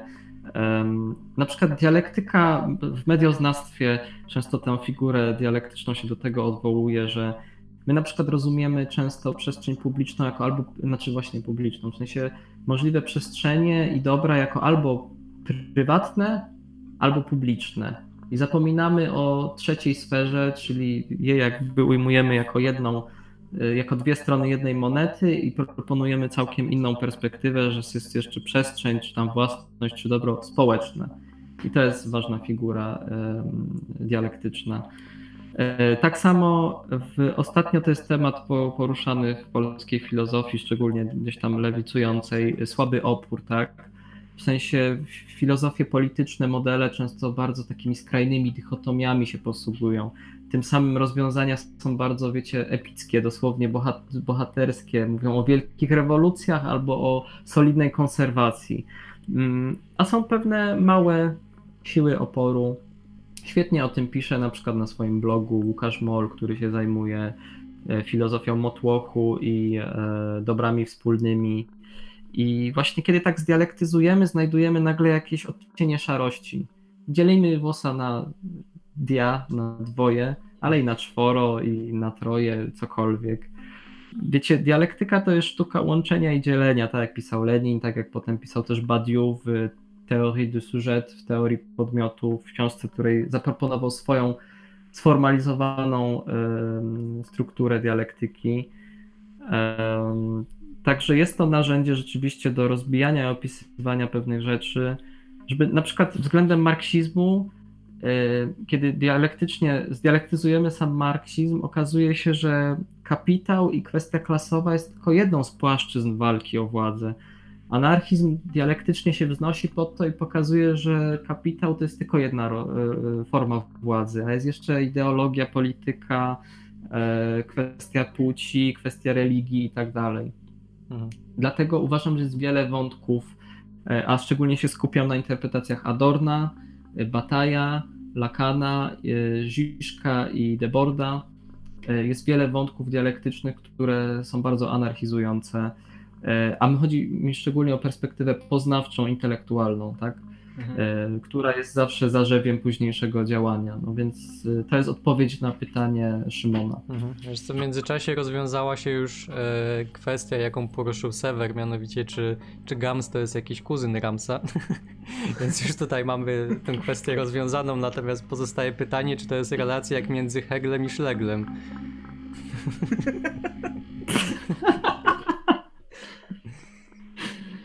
No, My się osobiście z Szymonem nie znamy, wymieniamy się tylko heglowską bibułą i spostrzeżeniami poprzez naszą grupkę, e, poprzez FTB+, ale e, ogólnie muszę to powiedzieć, że podziwiam, nie wiem czy tutaj teraz nie skrinżuję Szymona, ale że ma on dopiero 17 lat, a już się udziela politycznie i przy okazji czyta Hegla w tym wieku. Jak ja bym robił takie rzeczy w jego wieku, to o panie, gdzie byłem? Ideleza jeszcze, antyedypa.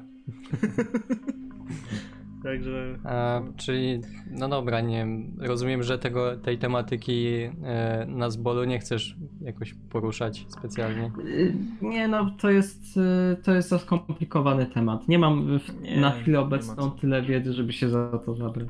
Ale jest Mhm. to ciekawa rzecz, rzeczywiście. Dugin, naz, narodowy bolszewizm. Okej, no to nie wiem, no jest jeszcze kwestia, e, jaka forma polityczności jest według ciebie najbardziej zgodną przy transpozycji myśli heglowskiej na czasy współczesne? Myślę, że idzie się domyślić po tym, co mówiliśmy, tak? Jakiś, nie wiem, republikanizm, Mhm.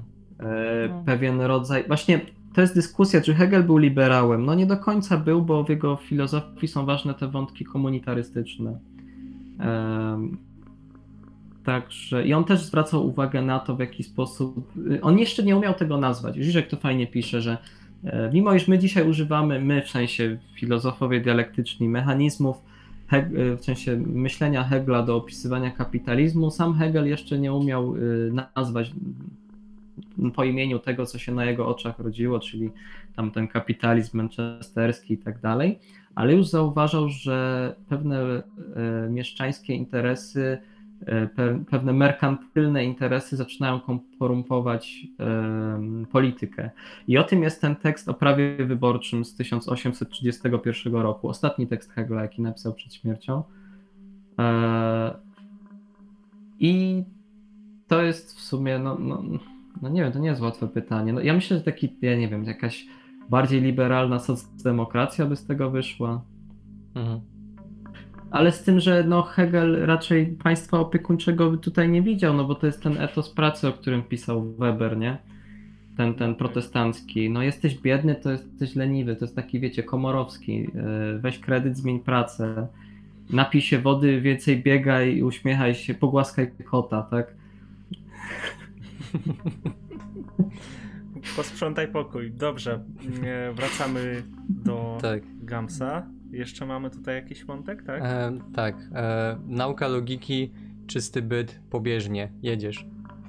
No też to opisałem, że e, czysty, czysty byt e, przechodzi w czysty niebyt tylko poprzez stawanie się. Mhm. Ale Lukács bardzo celnie w tym wprowadzeniu do ontologii bytu społecznego zauważa, że to jest właśnie problem, w którym Hegel, miejsce, w którym Hegel zdradza sam siebie, bo zaczyna od zaczyna wykład logiki od y, pojęć abstrakcyjnych, a miało być o konkrecie, to miała być ontologika, nie logika. Więc no i to jest, to jest jedno z tych miejsc, w których ten Hegel odbija od, własn- od własnej metody i kiedy zaczyna tworzyć jakieś konstrukcje na przykład polityczne, no to wychodzą jakieś dziw, dziwne, totalitarne bańki właśnie, także no. E, no dobra. No pojawiły się, mm, no jeszcze i tutaj i właśnie Gams zwrócił uwagę, na czacie też się pojawiło to pytanie o związki e, Hegla z, no, z klasyczną myślą, jakby z kogo on tam może najbardziej jakoś e, czerpał, kto miał na niego jakiś wpływ największy może. Arystoteles i Platon, Platon ten negatywny, taki ten parmeni, parmenidejski, w sensie z dialogu Parmenides. Następne pytanie, proszę. Dobrze. A tak to. Heraklit, no wiadomo, no, ale No. Ary- Arystoteles i gdzieś tam y, Właśnie w niedopowiedziany Heraklit sposób tutaj. Platon. Tak, tak. No. Mm, nie wiem, czy chcemy wchodzić na ten wątek taki heideggerowski teraz. Y, Ja jestem gotowy, żeby go wytłumaczyć. Okej, no to no, Geralt y, Rivia prosił, żeby poruszyć tematykę. E, jeżeli mm, no od rozróżnienie mm, nie wiem jakie rozróżnienie w No, zasadzie. rozróżnienie Wiem, wiem, wiem, wiem, o co czy chodzi, w sensie- To, to że... Y, Bo Dobrze. No. No, posiedziałem trochę nad tym pytaniem, e, bo tu chodzi o to, jak słowo Dasein niemieckie rozumiał Hegel, jak rozumiał Heidegger. Po pierwsze, trzeba zauważyć, że Heidegger zapożyczył to słowo z Hegla, najprawdopodobniej. E, Natomiast on sobie to etymologicznie uzasadnił, co też pasuje w sumie do rozumienia heglowskiego, że to jest Dasein.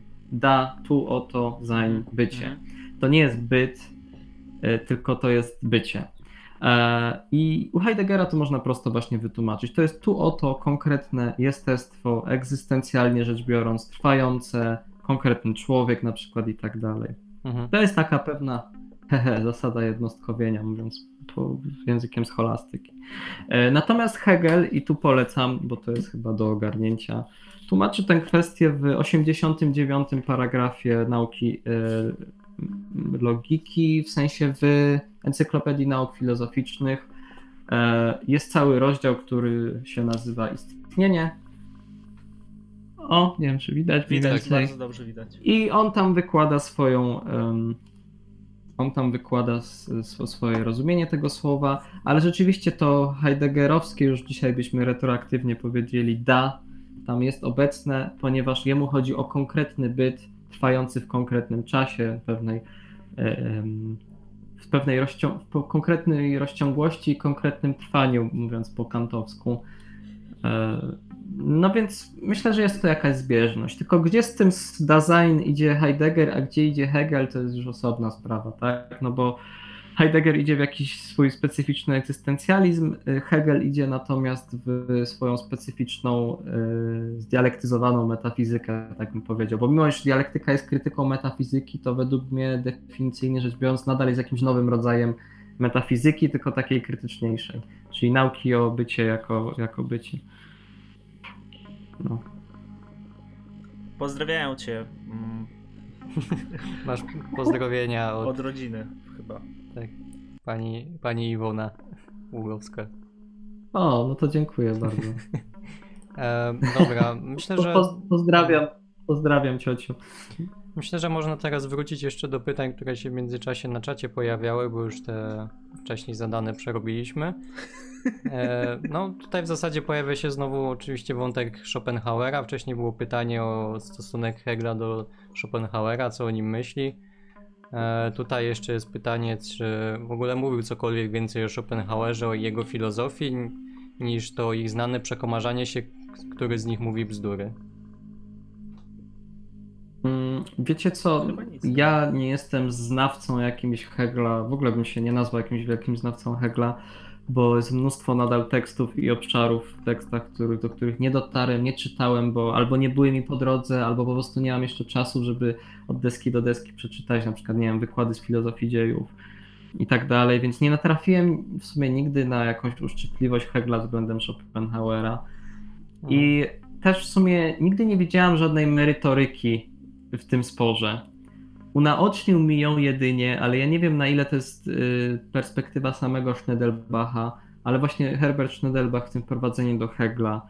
Bo on, myśli, on właśnie mówi o tym, że ten racjonalizm heglowski, on upadł, rację miał Schopenhauer, który zwrócił uwagę na ten irracjonalizm i tak dalej. No być może, jest to prawda, w sensie y, Właśnie jak się patrzy na Hegla z perspektywy, nie wiem, psychoanalizy, albo e, w sensie freudowskiej, albo lakanowskiej, albo jakichkolwiek innych filozofii, które się zajmują tym, co pozadyskursywne albo irracjonalne, czyli na przykład Bataille też w swoim y, doświadczeniu wewnętrznym, w sensie w książce, w której krytykuje Hegla między innymi, to u Hegla nie ma miejsca w ogóle na to, co irracjonalne, w sensie zmysłowe, ale w tym sensie, że zmysłowo motywujące podejmowane decyzje i, i przyjmowane, przyjmowaną perspektywę poznawczą. Więc rzeczywiście w tej kwestii Schopenhauer miał rację, że są jakieś kwestie irracjonalne, które rządzą człowiekiem, chociaż ja też się nie znam na Schopenhauerze, więc nie wiem, czy dobrze to rozumiem. E, Natomiast z perspektywy lakanowskiej warto spojrzeć na e, Hegla. Jest dużo tekstów, w których się krytykuje, chociażby Žižek, e, że Hegel był takim hiperracjonalistą, a przecież za człowiekiem stoi mnóstwo rzeczy, które są irracjonalne, podyktowane libidinalnie, czy tam przyjemnościowo, jak to chcemy nazwać. Natomiast dobra opozycja, taka, która się może tu przydać, to jest taka dialektyczna zresztą, to jest dialektyka kontra powtórzenie, tak? Dialektyka jest jakimś e, progresem, rozwinięciem, zamknięciem tego, co było, otwarciem na coś nowego, połączeniem albo rozdzieleniem i tak dalej. W każdym razie jest progres i zmiana w naszych poglądach.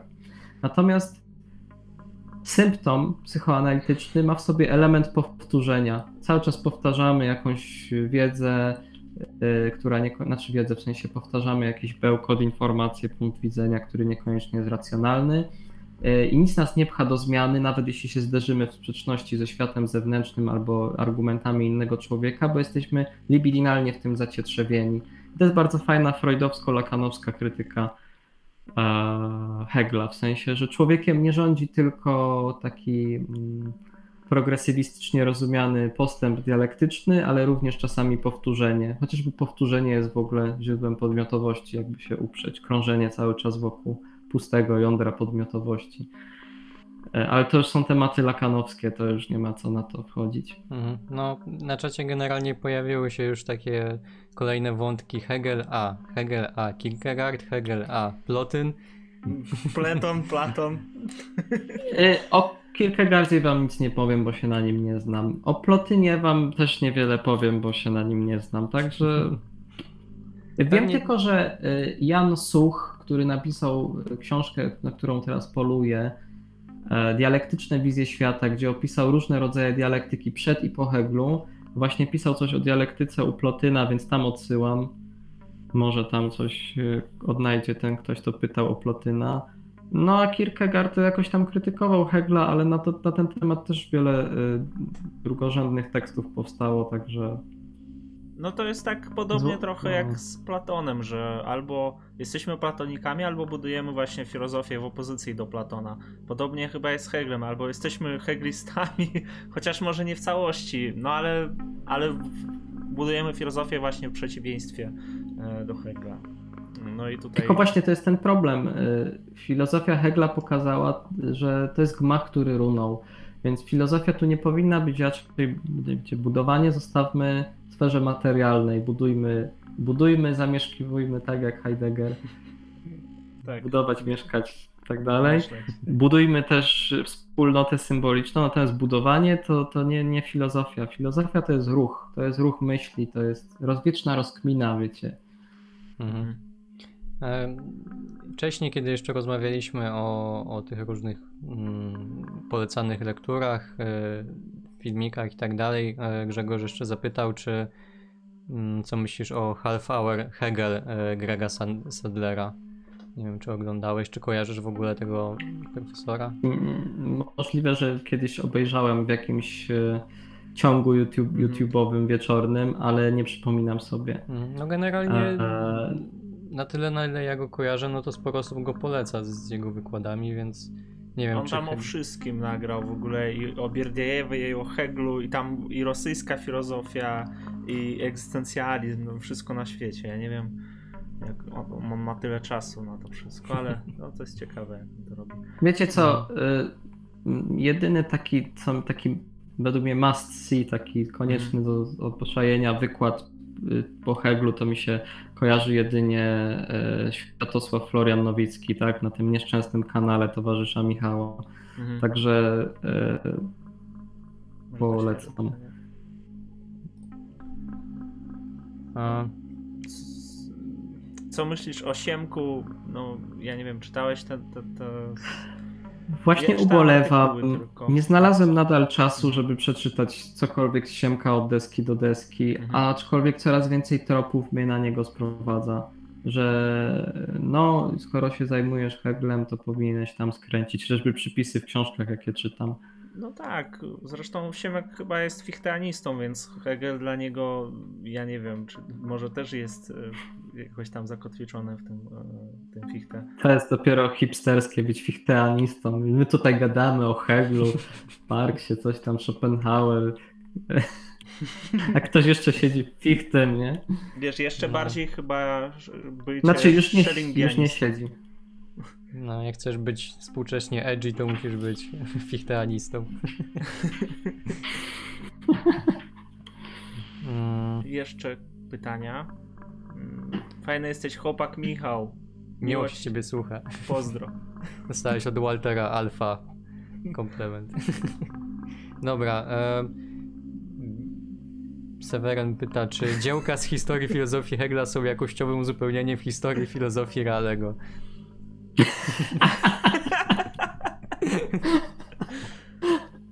O Boże.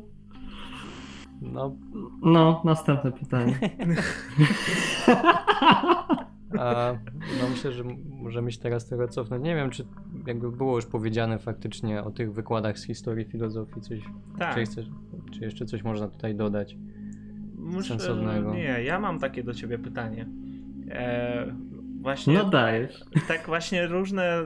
Zawsze się zastanawiam na przykład, e, jak ilość przechodzi w jakość, albo jak, no, na przykład to, że e, coś abstrakcyjnego przychodzi w konkretne, to jest bardzo proste, to się prosto tłumaczy, ale na przykład zawsze mam problem ze zrozumieniem, jak ilość może przejść w jakość u Hegla. E, Jest jakiś przykład ty taki, na nie wiem, z rodziną, czy z czymkolwiek, żeby... Czy ty na pewno mówisz o tym w kontekście Hegla, czy masz na myśli e, materializm dialektyczny Marx, No. Engels, Lenin? No to raczej materializm dialektyczny, ale to... Właśnie. Ale to nie jest... Ale okej. No przy zawsze się po prostu wiesz przy co? Heglu to się pojawia, dlatego...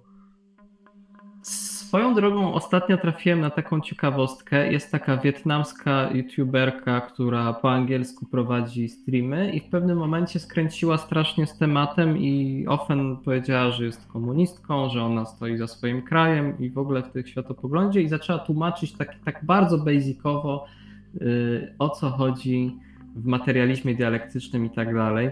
I ona w sobie fajnie wytłumaczyła tą kategorię przejścia ilości w jakość. E, tylko, że oczywiście tą figurę myślową można skrytykować e, łatwo, bo chodzi o to, że w pewnym momencie jakaś ilość dochodzi do jakiejś wartości granicznej, no bo ilość jest mierzalna w jakiś sposób i zamienia się w coś nowego. Na przykład. A, no i to jest problematyczne. W sensie. I, o, do dialektyki płodu przecież możemy powrócić. I jaka ilość komórek, na przykład nerwowych, to jest już człowiek, tak? Kiedy jest przejście z ilości w jakość? Jeśli ktoś by uważał, że jest taka graniczna wartość, to ona zawsze będzie arbitralna, no to właśnie będzie to twoje, Filipie, przejście z ilości w jakość. Kiedy mówimy na przykład, że jakaś ilość samochodów to już jest korek, kiedy jakaś liczba pojedynczych osób to jest tłum, Mhm. E, Ale są bardziej wyrazistsze też e, przykłady, kiedy coś jest jakaś wymagana do takiego skokowego przejścia ilość e, bytów spełniona. Nie wiem, ilość podpisów potrzebnych do wejścia ustawy, tak? Wtedy cały łańcuch wydarzeń się potem zadziewa. Em, Wiem, że są bardziej takie plastyczne przykłady od samego Lenina chociażby, ale czy, czy, czy, czy innych materialistów Mhm. dialektycznych, ale wiecie, dla mnie to jest taka podejrzana kategoria, no bo ja od razu mówię, no fajnie, no ale ta granica jest arbitralna Mhm. w sensie, tak? Patrzę teraz na książki Filipa za wami i sobie myślę, ile książek to jest biblioteka już, nie? E, I tak dalej. Paradoks E, no, Paradoks kłamstwa. Ktoś musi. Ktoś Statek musi Tezeusza. w sensie, i, tak, właśnie ile elementów wymienionych w statku Tezeusza powoduje, że on już nie jest tym statkiem, a może coś od czegoś innego to zależy. Także yy, to jest bardzo fishy kategoria. Mhm. Ona tak brzmi szpanersko, tak, tak jak taka mądrość po, potoczna, tak? No tak. No, a propos mądrości potocznej, to właśnie y, Jordan Peterson ma teraz następną książkę pisać właśnie o jakichś ludowych chyba powiedzeniach czy coś w tym stylu i jakby w pewnym sensie próbować analizować je chyba w jakiś sposób, na ile tam tej mądrości jest faktycznie. Taka ciekawostka. Dobrze, to może jeszcze. Jak, jak, jak mu to sprawia przyjemność, to ja mu życzę powodzenia. Bardzo się cieszę, że powrócił już do zdrowia. Tak. To wracamy do komentarzy. Mm, Dostaliśmy tutaj na YouTubku od użytkownika z, z nickname'em 1942 oki. 419 4, 420 chyba. Aha. Coś takiego, nie A, wiem. 420. Ja bym to tak przeczytał. E, chyba, chyba też rewolucja francuska. Nie, czekaj, jeszcze wcześniej był.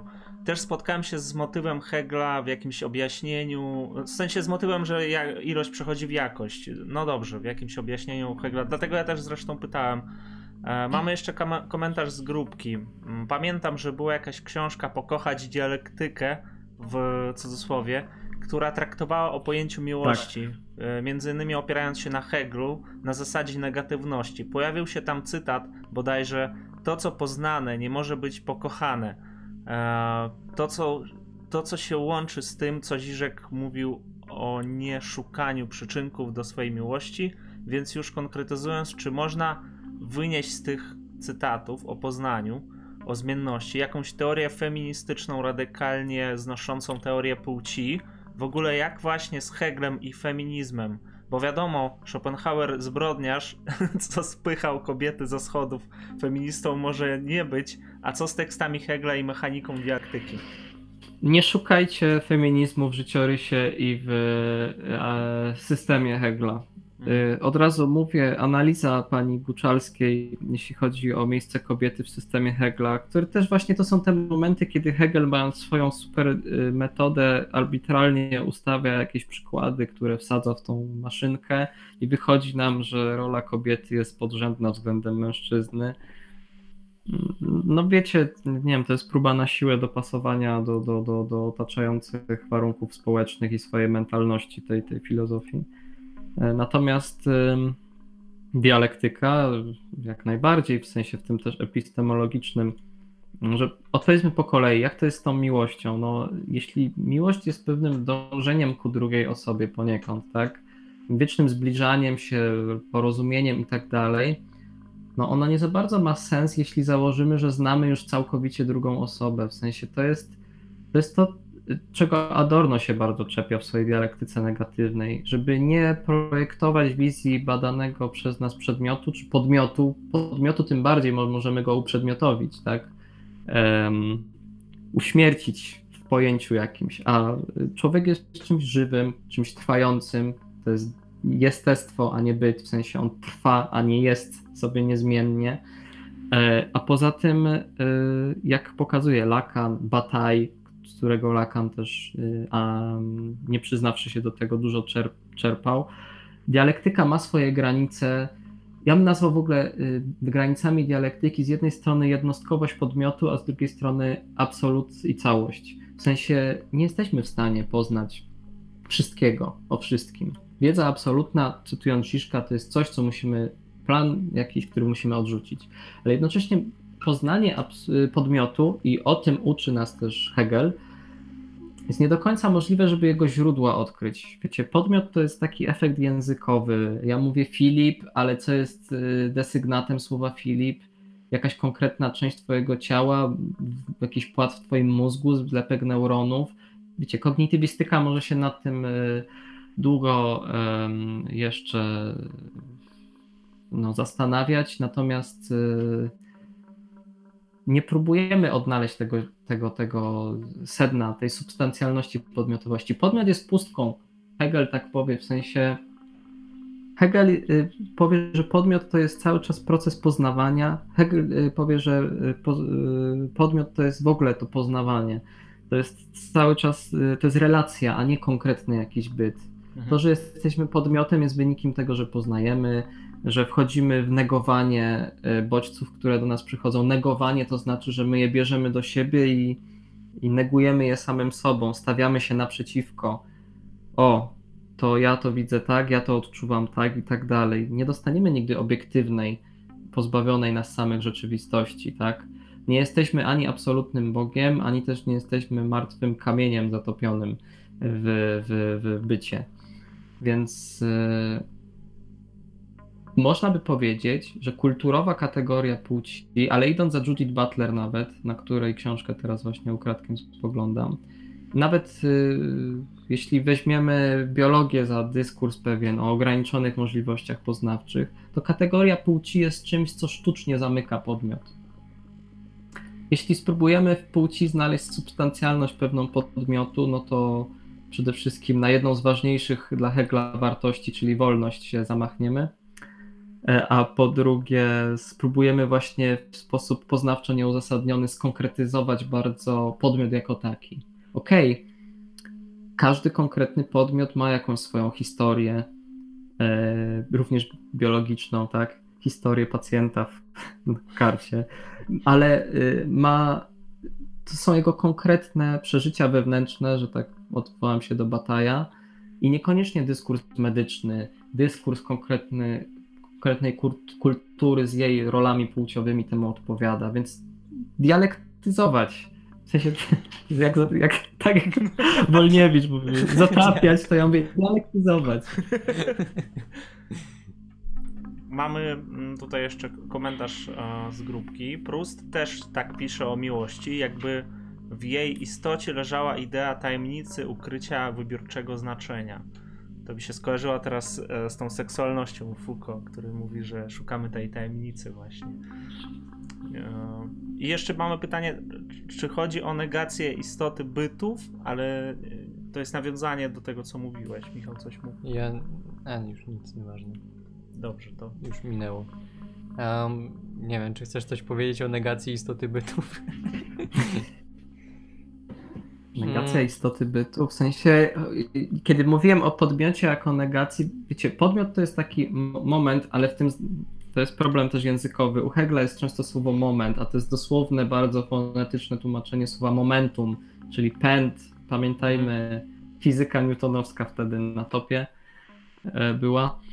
E, to jest ciągły pęd poznawczy i ruch który neguje to, co jest po drodze. I negacja u Hegla nie oznacza zawsze, czy właściwie najczęściej nie oznacza mm, negacji w sensie logicznym, że mówimy, że coś jest nieprawdą. Nie, po prostu coś negujemy, zapośredniczamy to, bierzemy do siebie, oglądamy. Po tej negacji może się o, o, okazać, że pewna rzecz jest y, w miarę obiektywna, tak? Grawitacja zawsze działa dla wszystkich i nieważne kto to zaneguje, jak to zaneguje, to zawsze przez okno wypadnie na, no na, na ziemię i tak dalej. I... Y, natomiast, y, natomiast na tym no, polega właśnie poznanie, że coś bierzemy, coś przetwarzamy przez siebie, negujemy. No nie wiem, jak to. I to jest ten problem troszeczkę tej efemeryczności tego języka, no ale przeciwstawiamy się po prostu czemuś, tak? My jesteśmy tylko faktem poznawania, yy, tak radykalnie rzecz ujmując, a nie podmiotowość nie jest jakimś konkretnym czymś zapisanym gdzieś i tak dalej. To jest zbiór różnych efektów. A, to tak. Komentarze z YouTubka. Cześć, Cześć e, wag Wagon 666, chyba tak to trzeba Cześć czytać. misie. Cześć. E, i jeszcze jeden komentarz. Na czym polega ta metoda dialektyczna? O bo, no to jeszcze raz. Tożsamość tożsamości i nietożsamości. No to jest, y, o tym pisze Schneidelbach, że to jest podstawowy problem. Y, kluczem do zrozumienia dialektyki jest zrozumienie, że coś może nie być sobą. To znaczy, że coś się może zmienić, że coś może zawierać sobie sprzeczne elementy, które się potem okaże, że tak naprawdę łączą się w całość albo pochodzą z tego samego źródła. Przypomnijmy sobie Dialektyka, reklamę z Snickersa. Tak. Głodny nie jesteś sobą. Tracisz swoją tożsamość i później się, wiesz, na powrót znosisz. Podziwiam, podziwiam Michał, jak ty potrafisz te przykłady znajdować.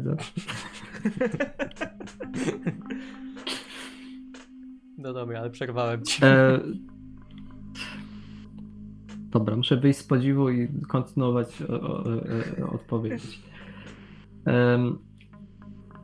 Dialektyka to jest sztuka łączenia i dzielenia pojęć, a nie brania ich bezkrytycznie takimi, jakie są, albo całkowitą ich, całkowitym ich zanegowaniem yy, w dążeniu do jakiejś jedynej satysfakcjonującej nas ostatecznej odpowiedzi. Nie. Dialektyka to jest proces poznawania, falibilistyczny, czyli wiemy, że nasze poznanie jest ograniczone, błądzące, odpowiedzi mamy niepełne. Um, to jest tam, taki zestaw różnych figur i tropów, tak, poznawczych. Czy tam nie tkwi jednak to jakieś takie założenie obiektywistyczne, że my możemy dotrzeć w końcu do jakiegoś poznania? No to by była wtedy teleologia albo historycyzm. Yy ten heglowski, ten pierwotny, że tak istnieje ostatecznie poznawczo wiedza absolutna i tak istnieje historycznie koniec historii. Y, natomiast jak pokazali młodohegliści i jeszcze młodsi młodohegliści, czyli Marx, Engels, Cieszkowski, mm, jak pokazał Adorno i reszta komentatorów Hegla, mm, to jest, znaczy tu można by dyskutować, no ale oni, oni zargumentowali za tym, że to jest niemożliwe, tak, żeby poznać jakąś całość.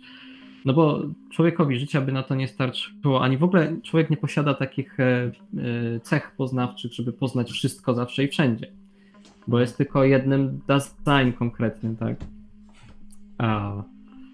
Więc to jest wieczne dążenie, tak? To jest ruch ciągły. E, dialektyka jest nieusatysfakcjonowana odpowiedziami, które dostaje i cały czas dzieli włosa na czworo, tak?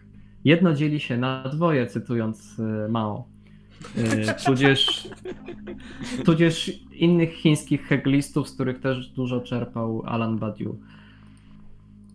Polecam bardzo, jeśli ktoś po francusku bądź po angielsku jest w stanie przeczytać The Rational Kernel of Hegelian Dialectics. Badiou skomentował i przetłumaczył współpracując z zespołem sorbońskich sinologów w latach 70. bodajże, czy tak, w latach 70 Y, taki tekst chińskiego filozofa heglisty, który nadal żyje, ma 99 lat, y, Zhang Xing, który napisał mnóstwo zajebistych książek o Heglu. Żadna z nich nie została przetłumaczona na angielski, tylko mamy ten fragment o metodzie dialektycznej przetłumaczony z inicjatywy Badiou. Badiou napisał komentarz, który jest w ogóle dłuższy niż ten sam ten tekst.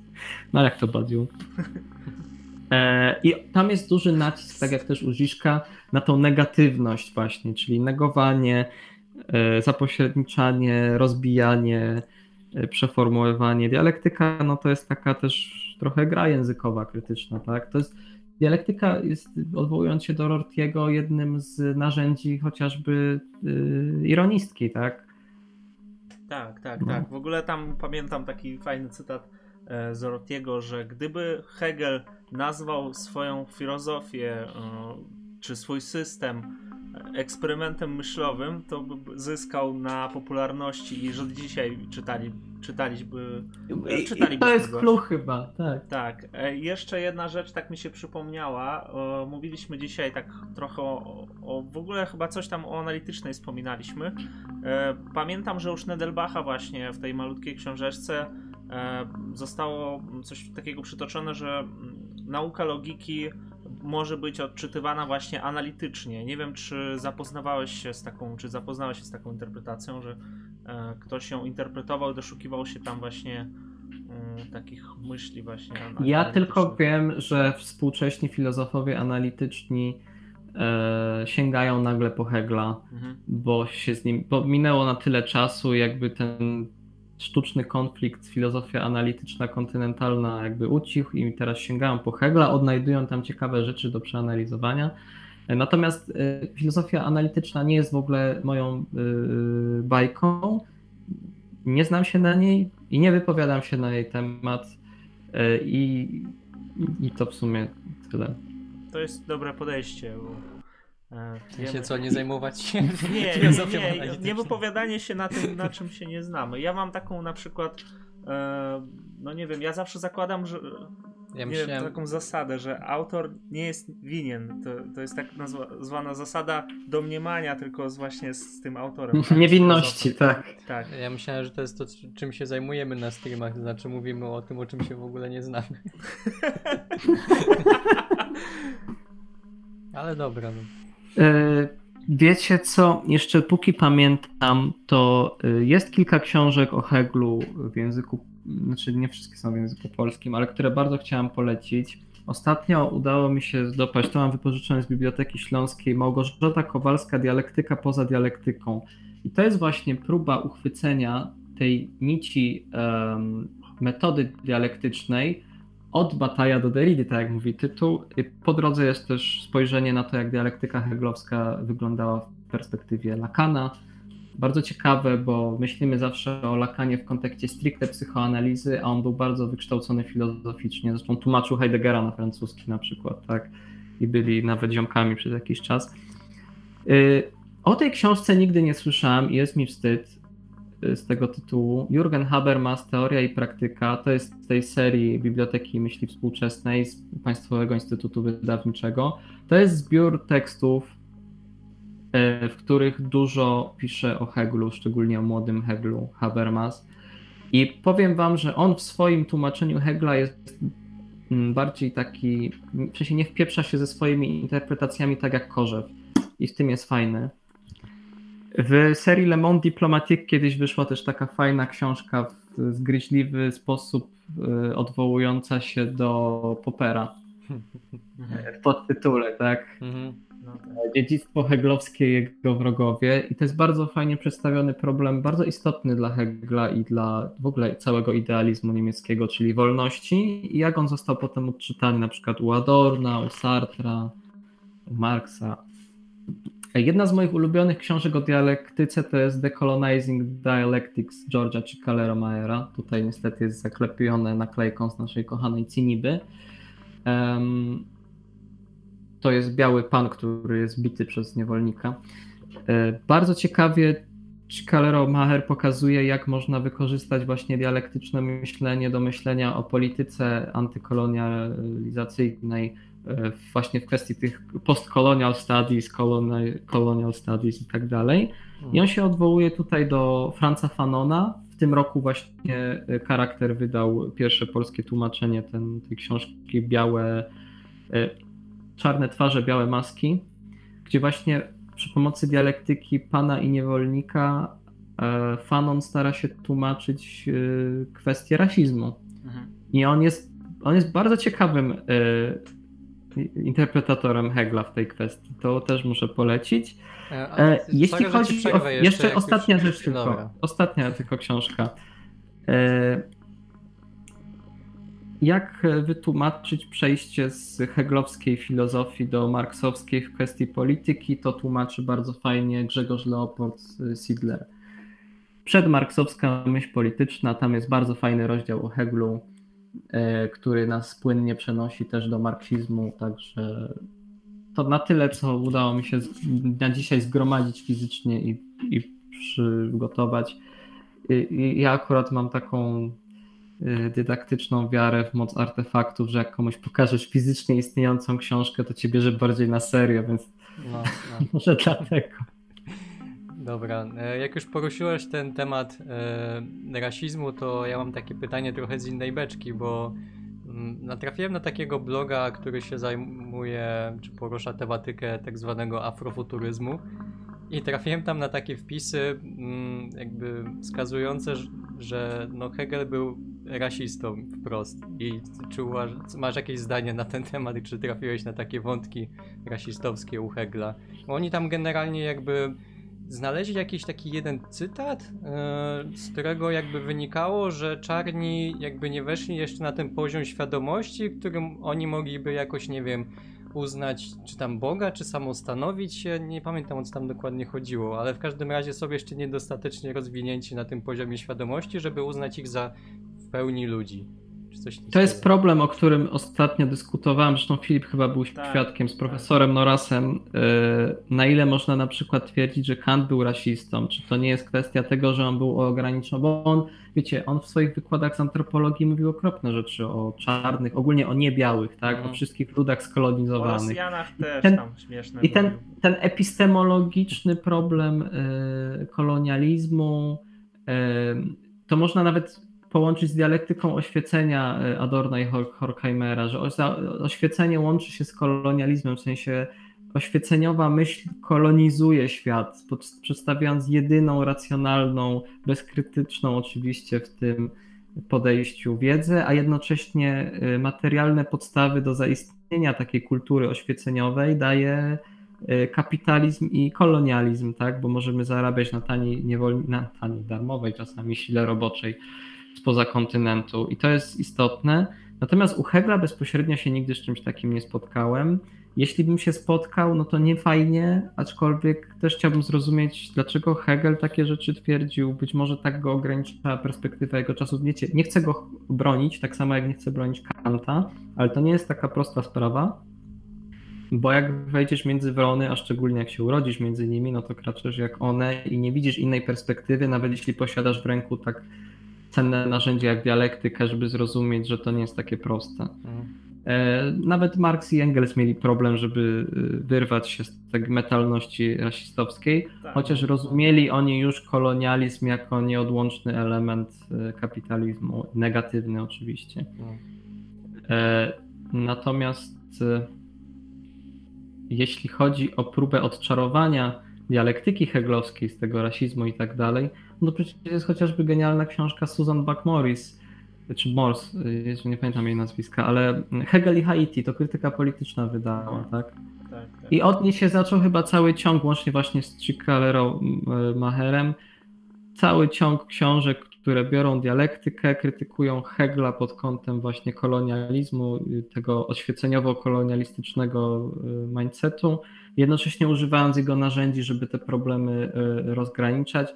No tutaj też warto poczytać właśnie Franza Fanona. Chyba już w tej chwili mamy po polsku dwie jego najważniejsze książki. W latach 80. wydany Wy- Wyklęty Lud Ziemi, no i w tym roku wydany y, Czarne Twarze, Białe Maski. E, Pozwolę sobie odpowiedzieć e, na uwagę, którą poczynił Sewer, jak ciebie nie było, że mamy bardzo niewygodne krzesła. Otóż e, Sewerze są to krzesła z kuchni, jako że nasze personalne, którymi posługujemy się na co dzień są zwyczajnie za szerokie i tak jak już na jednym streamie się nie mieściliśmy w kadrze, to właśnie z tymi krzesłami jest podobnie. Czy ja mam takie trochę pytanie. E, Zawsze mnie fascynowała ta myśl, że poznając e, rzeczywistość, poszerzamy swoją niewiedzę. E, Tutaj no, napisali, napisali tutaj o Sokratesie, że wiem, że nic nie wiem, ale się wypowiem. Ale to tak w ogóle tam w ramach żartu. A czy to właśnie poszerzanie niewiedzy u Hegla kiedyś jakby doprowadza do, no nie wiem, do wiedzy takiej absolutnej, to znaczy ja poszerzam niewiedzę, czy jest gdzieś koniec tej wiedzy e, już ostateczny?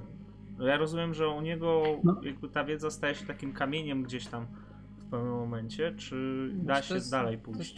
Wiecie co, Hegel, Hegel pod koniec fenomenologii ducha jakoś tam szyje, to ten rozdział jest strasznie nieskładny, nie? Mhm, mhm. Mhm. E, I on tam próbuje wytłumaczyć tą wiedzę absolutną.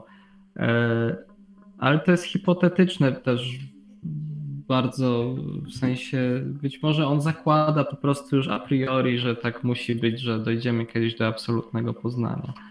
No ale jakby się też uprzeć, e, to na końcu widać, e, być może jest to jakieś specjalne puszczenie do nas oka, no bo mamy ten, tą parafrazę wiersza e, Schillera na końcu, Freundschaft, czyli przyjaźń, gdzie Hegel pisze Jedynie z pucharu tego królestwa duchów pieni mu się jego nieskończoność. Mhm.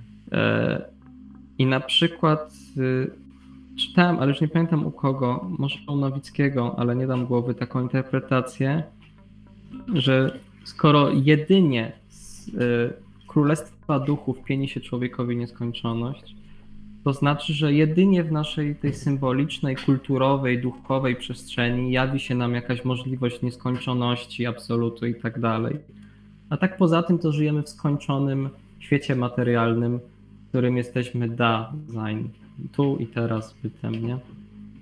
Więc y, gdzieś tam nawet można u Hegla znaleźć momenty, gdzie się sam wykłada i pokazuje nam, że te totalizujące, absolutne momenty są nie do osiągnięcia.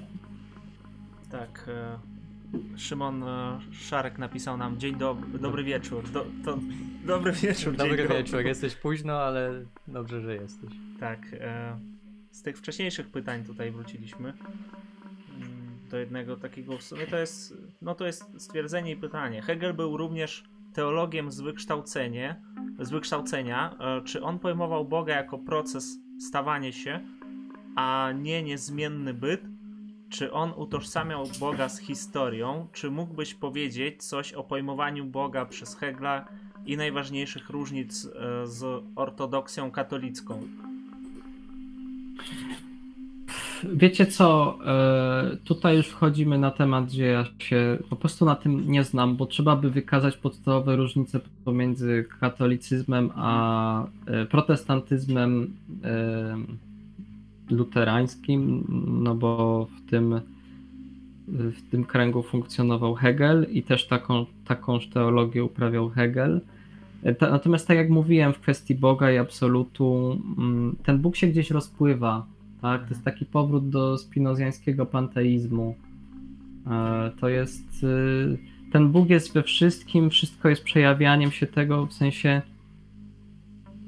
To pytanie o na przykład o stworzenie świata jest odsuwane przez, Heg- przez heglizm cały czas tak bardzo, e, że świat jakby wiecznie trwał i tylko człowiek i jego historia jest takim rozwijaniem się, które wprowadza, które, w którym rozkwita ten, ten racjonalizm, który jest w stanie po, po, po, pochłonąć wszystko i zrozumieć, e, czyli to koło się zamyka. E, I teraz pytanie, no dobra, no ale jest absolut, jest wszystko, ale gdzie w tym wszystkim jest Bóg? No, no wszystko jest Bogiem. To jest takie wszystko i nic, wiecie, to jest jak w sumie po heglowsku to się znosi, wiecie, to jest jak No. czysty byt i czysta nicość, no nic z tego nie wynika, no więc, więc w sumie mogliby się w końcu przyznać i powiedzieć, że Hegel był ateistą i, i, i, i ten, i Schelling, i, i Fichte, i Hölderlin, no ale y, być może to było poza ich horyzontem intelektualnym, a być może rzeczywiście potajemnie gdzieś byli ateistami, y, no ale im na to nie pozwalała tam, tam dominująca wtedy polityka i tak dalej. Mm, Natomiast o tej, no, jeśli chodzi o stricte teologię Hegla, to przepraszam, ale nie jestem w stanie się tutaj rzetelnie wypowiedzieć, bo e, musiałbym odesłać. No, no ale na ten temat w języku polskim akurat mamy wszystko chyba co potrzebne. Mhm. Okej. Jeszcze Banse Bans e, na YouTubie pyta, po jakim stażu filozoficznym warto sięgnąć po Hegla. Ale zależy co rozumiem jako staż, który rok studiów, czy który rok siedzenia samemu po bibliotekach, czy tam który rok oglądania kanałów filozoficznych na YouTubie. To zależy od osoby, to zależy od tego, co się przeczytało. No, no ja najpierw, zanim poznałem Hegla stricte, to poznałem ludzi, którzy czy, ko- komentowali Hegla, cała historia marksizmu i tak dalej. Zapoznałem się z pewnymi y, nawiązaniami do niego, czy to dosłownymi, czy utajonymi. E, Zapoznałem się z terminologią filozoficzną, więc gdy zacząłem czytać Hegla, no to rozumiałem, co to jest istota, substancja i takie tam rzeczy. No jasne. No, ja myślę, że Kant, y, Kant Fichte, y, Schelling to, to są takie podstawy. Przynajmniej trzeba wiedzieć o co tam chodziło i dlaczego. nie, nawet, nawet w sensie o nich poczytać, niekoniecznie nich. Natomiast Kant, krytyka czystego rozumu. Arysto, Arystoteles. Metafizyka, czy też y, inne Beme może jeszcze. podstawowe jakieś. No niekoniecznie, bo to, że bo Beme używał innego języka i niekoniecznie rozpoznamy u niego te same jakieś kategorie i tak dalej. Mhm. No. Dobrze, ja myślę, że będziemy chyba powoli zmierzać do końca. Mhm. I yy, no i teraz już jakby nie wiem, jak macie jakieś takie szybkie pytania, to możemy tutaj Michała, Michał cały teraz cały czas e, ciebie tak trochę właśnie jak tego e, niewolnika heglowskiego eksploatujemy, a później ty będziesz nas e, wykorzystywał. Wiecie co, to dajcie, dajcie mi może teraz chwilę, żebym ja poszedł po, po szklankę wody. Jasne, Filip jasne. Ja myślałem, że ty masz właśnie tam gdzieś przy sobie, to jest, to jest Nie, podstawa. niestety A, wypiłem wszystko już. Dobrze, dobrze, to Mhm. No To dobra, no, za, to za chwileczkę wrócę. Posiedzimy sobie chwilę. tak. E, Natalia, no już było w sumie wspomniane o tych wykładach e, Nowickiego, więc. E, ale Tak, więc to jest no, powtórka. powtórka warto. Taka. O, od razu dostajemy kilka pytań. Tak, Rams poszedł, to teraz pojawiają się Tak. pytania. Ja Malabu nie czytałem niestety. E, tam jeszcze wcześniej, mm, już nie pamiętam kto to pisał, ale jak wtedy wspomniałem o tym e, Petersonie, że on teraz się zajmuje, mm, co tam było powiedziane, E, psalmami jakimiś. e, Mówiłeś że o przysłowiach. Tak, tak, ale że właśnie, no wykłady będzie robić faktycznie o psalmach, ale wydaje mi się, że książkę będzie pisał o przysłowiach jakichś takich ludowych bardziej.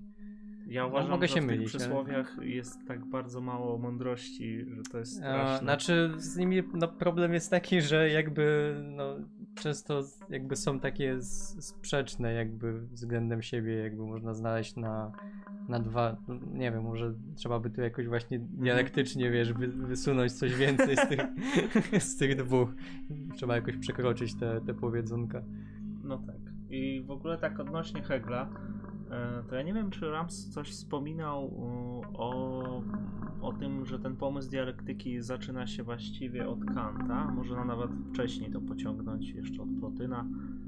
Mhm. Nic nie powiedział. A to jest ciekawe, dlatego że niektórzy uważają, że e, to znaczy w podręcznikach jest napisane, że w jednym, na przykład w jednej interpretacji jest napisane, że to u Fichtego się pojawia. No oczywiście tam ja, nie ja i właśnie te, z tego ja wyłania się nie ja, później to neguje i pojawia się jakieś inne ja. E, Mhm. Albo właśnie Kant. Ja uważam na przykład, że Kant.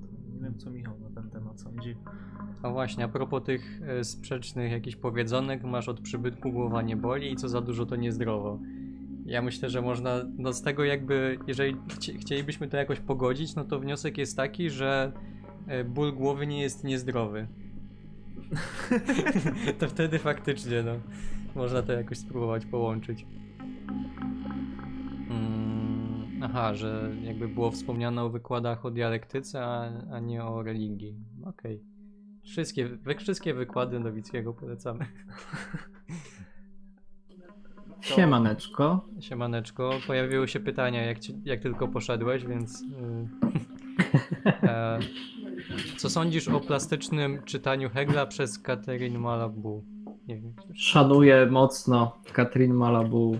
E, to jest jedna z najważniejszych rzeczy, jaka się wydarzyła w, na, na przełomie XX-XXI wieku, bo jej książka Dialectic Plasticité Temporalité e, o Heglu, czyli e, jak to było? Di- dialektyczność, temporalność, plastyczność. Nie wiem, czy kolejność nie pomyliłem. E, No to była jedna z takich najświeższych rzeczy napisanych o Heglu i ona na przykład zajmuje się kwestią przyszłości u Hegla, tak? W sensie u Hegla, wiecie, wszystko dąży do końca historii, do, do myślę ten, ten koniec dziejów, absolutne poznanie dzieje się wraz z fenomenologią ducha i powstaniem, tą, tą samowiedzą na, na maksymalnym poziomie jakby osiągniętą. No ale co z ogólnym po, postrzeganiem zmiany ym, przyszłości, plastyczności rzeczy i tak dalej. Wiecie, Malabu to interesuje, bo ona pisze o dużo o ciele, o ym, operacjach, wypadkach i tak dalej, o właśnie tych plastycznych przekształcaniu się ciała człowieka i rzeczy. I no, na przykład ja poznałem ją dzięki Żyżkowi, bo Żyżek powiedział, że to jest jedna z najważniejszych książek o Heglu według niego.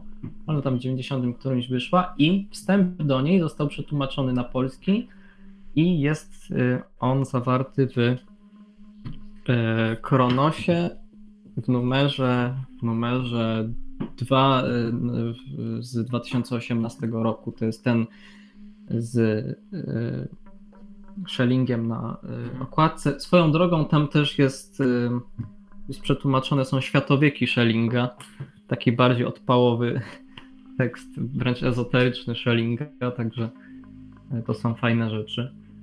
I no, w ogóle y, Malabu napisała y, te- jakby tę książkę na podstawie doktoratu, który ubroniła u Derrida, co jest w ogóle ciekawą y, historią. Fajnie, zazdro. Mm. Seweryn jeszcze pyta, y, czy Hegel ma jakiś wkład w historię filozofii przednowożytnej, interpretację dawnych filozofów, tak jak Reale? To jest właśnie to pytanie, które, z którego się śmialiśmy, że czy to Mhm. jest jakieś jakościowe uzupełnienie, ale to było na serio, więc trzeba na Y, serio Na pewno to zestawienie y, metafizyki ze sceptycyzmem i zaproponowanie dialektyki jako trzeciej drogi. Eee, Natomiast. O, przyszło, tak? Tak. przyszło. Tritos Anthropos wpłacił 5 złotych. Dziękujemy Tritos Antropos. Dziękujemy. Szkoda, że bez tekstu. No właśnie. Fajnie jak piszecie jakiś jeszcze tekst. No, chociaż zawsze jest taki lekki niepokój, że tam się coś pojawi niestosownego. Ale, y, ale wiecie co, niestety muszę zawieść Severa i powiedzieć, że, że no nie wiem. To w nie jest ten Sever, o którym zagłębiłem- to jest Seweryn, to jest inny To jest zupełnie. A, Seweryn. Seweryn Bieszczad. Yy, że nie znam na tyle wykładów z, z, z, z historii filozofii Hegla, żeby powiedzieć, czy on miał rzeczywiście jakiś wkład. Mhm. Szczególnie, że filozofowie inni są w jego ty, tych najważniejszych książkach dosyć anonimowi, tak? To dopiero potem ktoś wyczaił. Ej, to jest krytyczne y, nawiązanie do Schellinga, które zresztą zniszczyło jego przyjaźń z Schellingiem. Ej, to jest y, no, cytat z Arystotelesa i tak dalej. Mhm. A no właśnie, ja tutaj, jak poszedłeś, to mówiłem w ogóle o tych, e, o dialektyce, mm, bo jak wiemy, no chyba, chyba uważasz, że jest inaczej. e, Ta dialektyka, ona pojawia się, no nie w takiej formie jak u Hegla oczywiście, u Fichtego, ale wydaje mi się, że u Kanta nawet da się znaleźć w historii, e, w jego e, filozofii historii. Chociażby w tych prawach histo- historycznych, które on tam też podjął się. No ale oczywiście też, no właśnie te antynomie, tak? To tam jest teza i antyteza, gdzie on po- pojawia się tylko... To jest no, y, ważna rzecz, y, pewnie się ze mną zgodzicie, że trzeba ten mit jakby rozwiać, bo Mhm. y, znaczy to jest kwestia językowa, aczkolwiek ona troszeczkę też gubi. E, Hegel nie używał w ogóle tych trzech pojęć teza, antyteza, tak, synteza. Tak, tak. Tego przed Heglem używał Fichte i po Kant Heglu Schleiermacher. Tylko, nie wiem, tam chyba... E, Sam Hegel, sam Hegel mówił tam o... Jezu, jak to było? Tożsamość tożsamości i nietożsamości. Tak, albo y, jest negacja i negacja negacji, tak? Tak, tak, tak, tak. Kon- konkretne i e, abstrakcyjne też taki, wiem, tam był, ale o, przepraszam, ale to jest istotne u Hegla, ale tego nie jestem w stanie sobie tej kolejności przypomnieć. Ale to jest tylko różnica językowa, natomiast jest to pewna triada. I ona wynika z tego, że po prostu jednemu stanowisku, jednej perspektywie, jednemu pojęciu, poję- pojęciu przedstawiamy, przedstawia, prze, przeciwstawiamy drugie, Yy, Więc jeśli z tego przeciwstawienia, z tej relacji, z tej negacji chcemy, żeby yy, jakie, jakąś wniosek z tego wyciągnąć, no to musi koniecznie być jakaś trzecie, jakieś trzecie stanowisko. E, Z tym, że ono może stać się kolejną e, rzeczą do zanegowania i tak ad infinitum, nie? Mhm. No tak. Tutaj jeszcze Adam e, Drygas zauważył, że byt w sobie, byt dla siebie i byt dla nas. Kolejna Okej. triada. To No. Dobrze. A, no, Marcin nas tutaj jeszcze męczy już któryś raz pytaniem o związki dialektyki heglowskiej z etyką. Wydaje mi się, że już to było poruszone. Zostało poruszone przy tym rosyjskim pytaniu. po rosyjsku. Nie wiem, no jakbyś tak mógł jeszcze w dwóch zdaniach może, żeby już nie, nie pomijać. Tak, tak, tak. Y, Hegel zauważa, że etyka powinna być kwestią pewnych doraźnych, konkretnych, właśnie konkretnych, i to jest istota dialektyki, ujęć, ujmowanie rzeczy razem z konkretem, a nie tylko pustych, abstrahowanych pojęć. Powinna być konkretną y, zbiorem relacji międzyludzkich, ym, konkretnym y, odzorowaniem realiów y, danej społeczności. W momencie, kiedy próbujemy wyjść poza społeczeństwo, w sensie wyabstrahować na zewnątrz, stworzyć, objąć go jakimś prawem, to jednocześnie wychodzimy też z tego społeczeństwa i stajemy poza jego etyką, czyli jesteśmy nieetyczni względem niego, tak? Jesteśmy zewnętrznym interesem, tak jakby. I to jest chyba najprostsze obrazowe wytłumaczenie tego, co się dzieje. To jest jeszcze jedno pytanie, ale to już chyba e, do mnie. Warto czytać samego Kanta, czy wystarczą tylko opracowania? No, ja uważam, że no, można zacząć od o, opracowań. Właśnie Tatarkiewicz akurat, e, wbrew pozorom, Tatarkiewicz e, tego Kanta jakoś w miarę wytłumaczył i faktycznie to jest dobre na początek. No, druga rzecz, e, no, trzeba zacząć chyba od tekstu Czym jest oświecenie e, i przejść e, do krytyki czystego rozumu, chociaż niektórzy polecają prolegomena, ale ja bym polecał krytykę czystego rozumu i po prostu spróbować przynajmniej te początki, te pierwsze 200 stron aż do e, estetyki transcendentalnej, dlatego że tam właśnie jest to clue i no dalej tutaj różnie można to czytać. Oczywiście jest więcej opracowań. Ja uważam, że trzeba Kanta znać, przynajmniej na poziomie krytyki czystego rozumu. To jest bardzo, bardzo ważne, dlatego że to się wszędzie pojawia po prostu. No i oczywiście estetyka też. Estetyka, nie wiem, filozofia moralna. W sumie ja bym powiedział, że warto czytać. No chyba, że ktoś sobie e, chce jakoś na skróty pójść, no to Proragomena, metafizyka moralności, e, no i nie wiem, krytyka władzy sądzenia, przynajmniej też e, tam pojęcie wzniosłości na przykład. W krytyce władzy sądzenia jest dużo przydatnych pojęć, jeśli chodzi o estetykę, które się później pojawiają w estetyce. No właśnie. No. Także warto zaczynać. Yy, no, myślę, że można zacząć od Kanta, opracowania to jednak tam. Najważniejszy u Kanta jest propos- yy, wstęp do krytyki czystego rozumu i tam, tam dwie wersje tej przedmowy. A propos wzniosłości u Kanta, to Žižek na przykład bardzo fajnie zestawia rozumienie wzniosłości u Kanta i Hegla Mhm. e, pod koniec y, wzniosłego obiektu ideologii. No bo gdzieś ten, ta wzniosłość tytułowa się musiała tam zostać poruszona w tej książce. No tak. No. No dobrze, to dzisiaj chyba od, dużo odpowiedziałeś na pytania, bo my tutaj tylko moderowaliśmy bardziej niż. e, Znaczy, ja mam nadzieję, że nikt się nie poczuł jakoś w, Nie, nie, nie, nie, nie. To jest- pominięty. Nie, wiesz co, bardzo dobrze, że teraz właśnie wzięliśmy udział tutaj we trójkę, bo no, my cały czas jakieś streamy niby robimy, a ciebie nie ma i teraz nareszcie udało nam się spotkać w tej Ujaw... triadzie. Ujawniłeś się. Ujawniłeś się, tak. tak. Siema kawka, trochę, Trochę późno. trochę za późno, ale może jeszcze coś ci się uda wyłapać na koniec. E, no Severin jeszcze tutaj pyta, trochę nie na temat, e, czy sekstusem empirykiem można zaorać Hegla? nie ja wiem, w nig- jaki ja sposób nigdy nie, miałby się to nie odbyć. czytałem Sextusa Empiryka i nikt mi nigdy go nie wytłumaczył na zajęciach z filozofii Znaczy, starożytnej i Sextusem- średniowiecznej. No, Empirykiem no. można każdego chyba zaorać. No nie wiem, no co, był sceptykiem, tak? I No skrajnym. I No. on krytykował matematykę, tam logikę, wszystko, co mu trafiało pod rękę, to on wszystko po prostu negował. no nie wiem, jak zanegowanie wszystkiego uważamy za zaoranie, no to tak. No, znaczy to jest taki sceptyczny dogmatyzm, jakby to określił nasz pan profesor. No. Hmm? Z zajęć. tak. Hegel krytykował sceptycyzm w Encyklopedii Nauk Filozoficznych Fenomenologii Ducha. Po konkretne argumenty odsyłam tam. No natomiast wiecie, no, nawet patrząc pragmatycznie rzecz biorąc, bo w dialektyce jest jakaś, z niej jakaś wynika doza pragmatyzmu. Mhm. No jak zanegujemy wszystko, no to nie wiem co, powrót Po do? Kartezjusza i co w ogóle, i czy, czy, czy Kanta, co mogę w ogóle wiedzieć, tak? I, tak. No wiecie. Tak, tak, tak. Nie, no zawsze trzeba, żeby były... Nie da się fi- filozofować w próżni właśnie tak całkowicie. Ja myślę, Skądś że... filozofia pochodzi, No. ktoś ją uprawia i to już są pewne rzeczy, które wiemy. No. Dobrze. To możemy chyba kończyć. Dobiliśmy ponad 2,5 godziny, więc jest solidny materiał dla wszystkich, Dla cie- historyków filozofii. dla wszystkich ciekawskich. tak.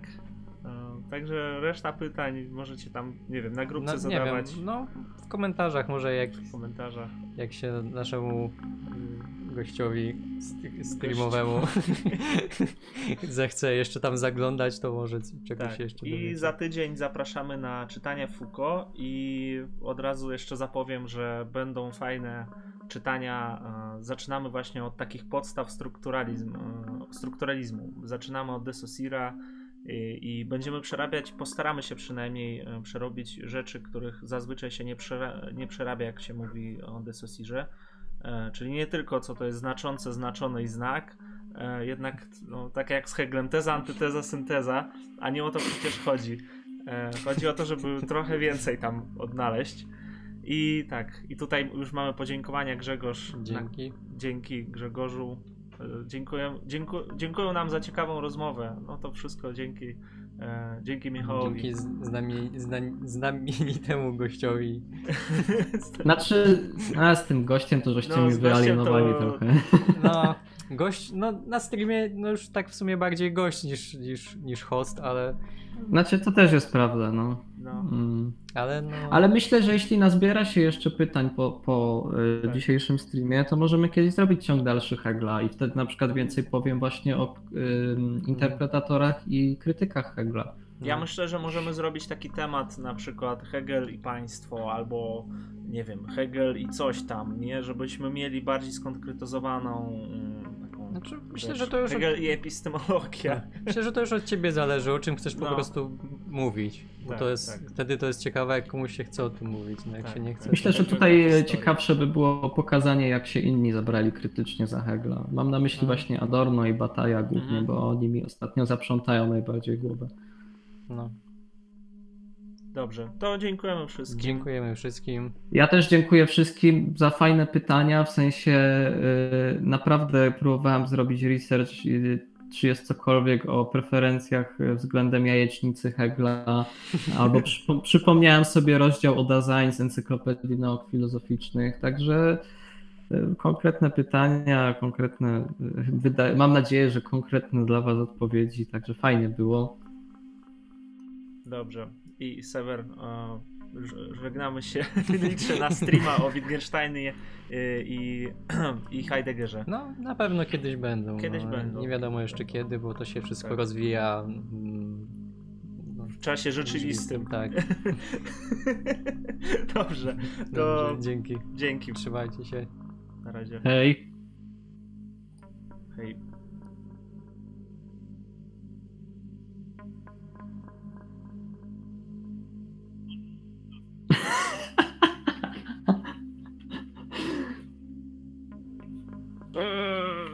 Nie, chłopaki.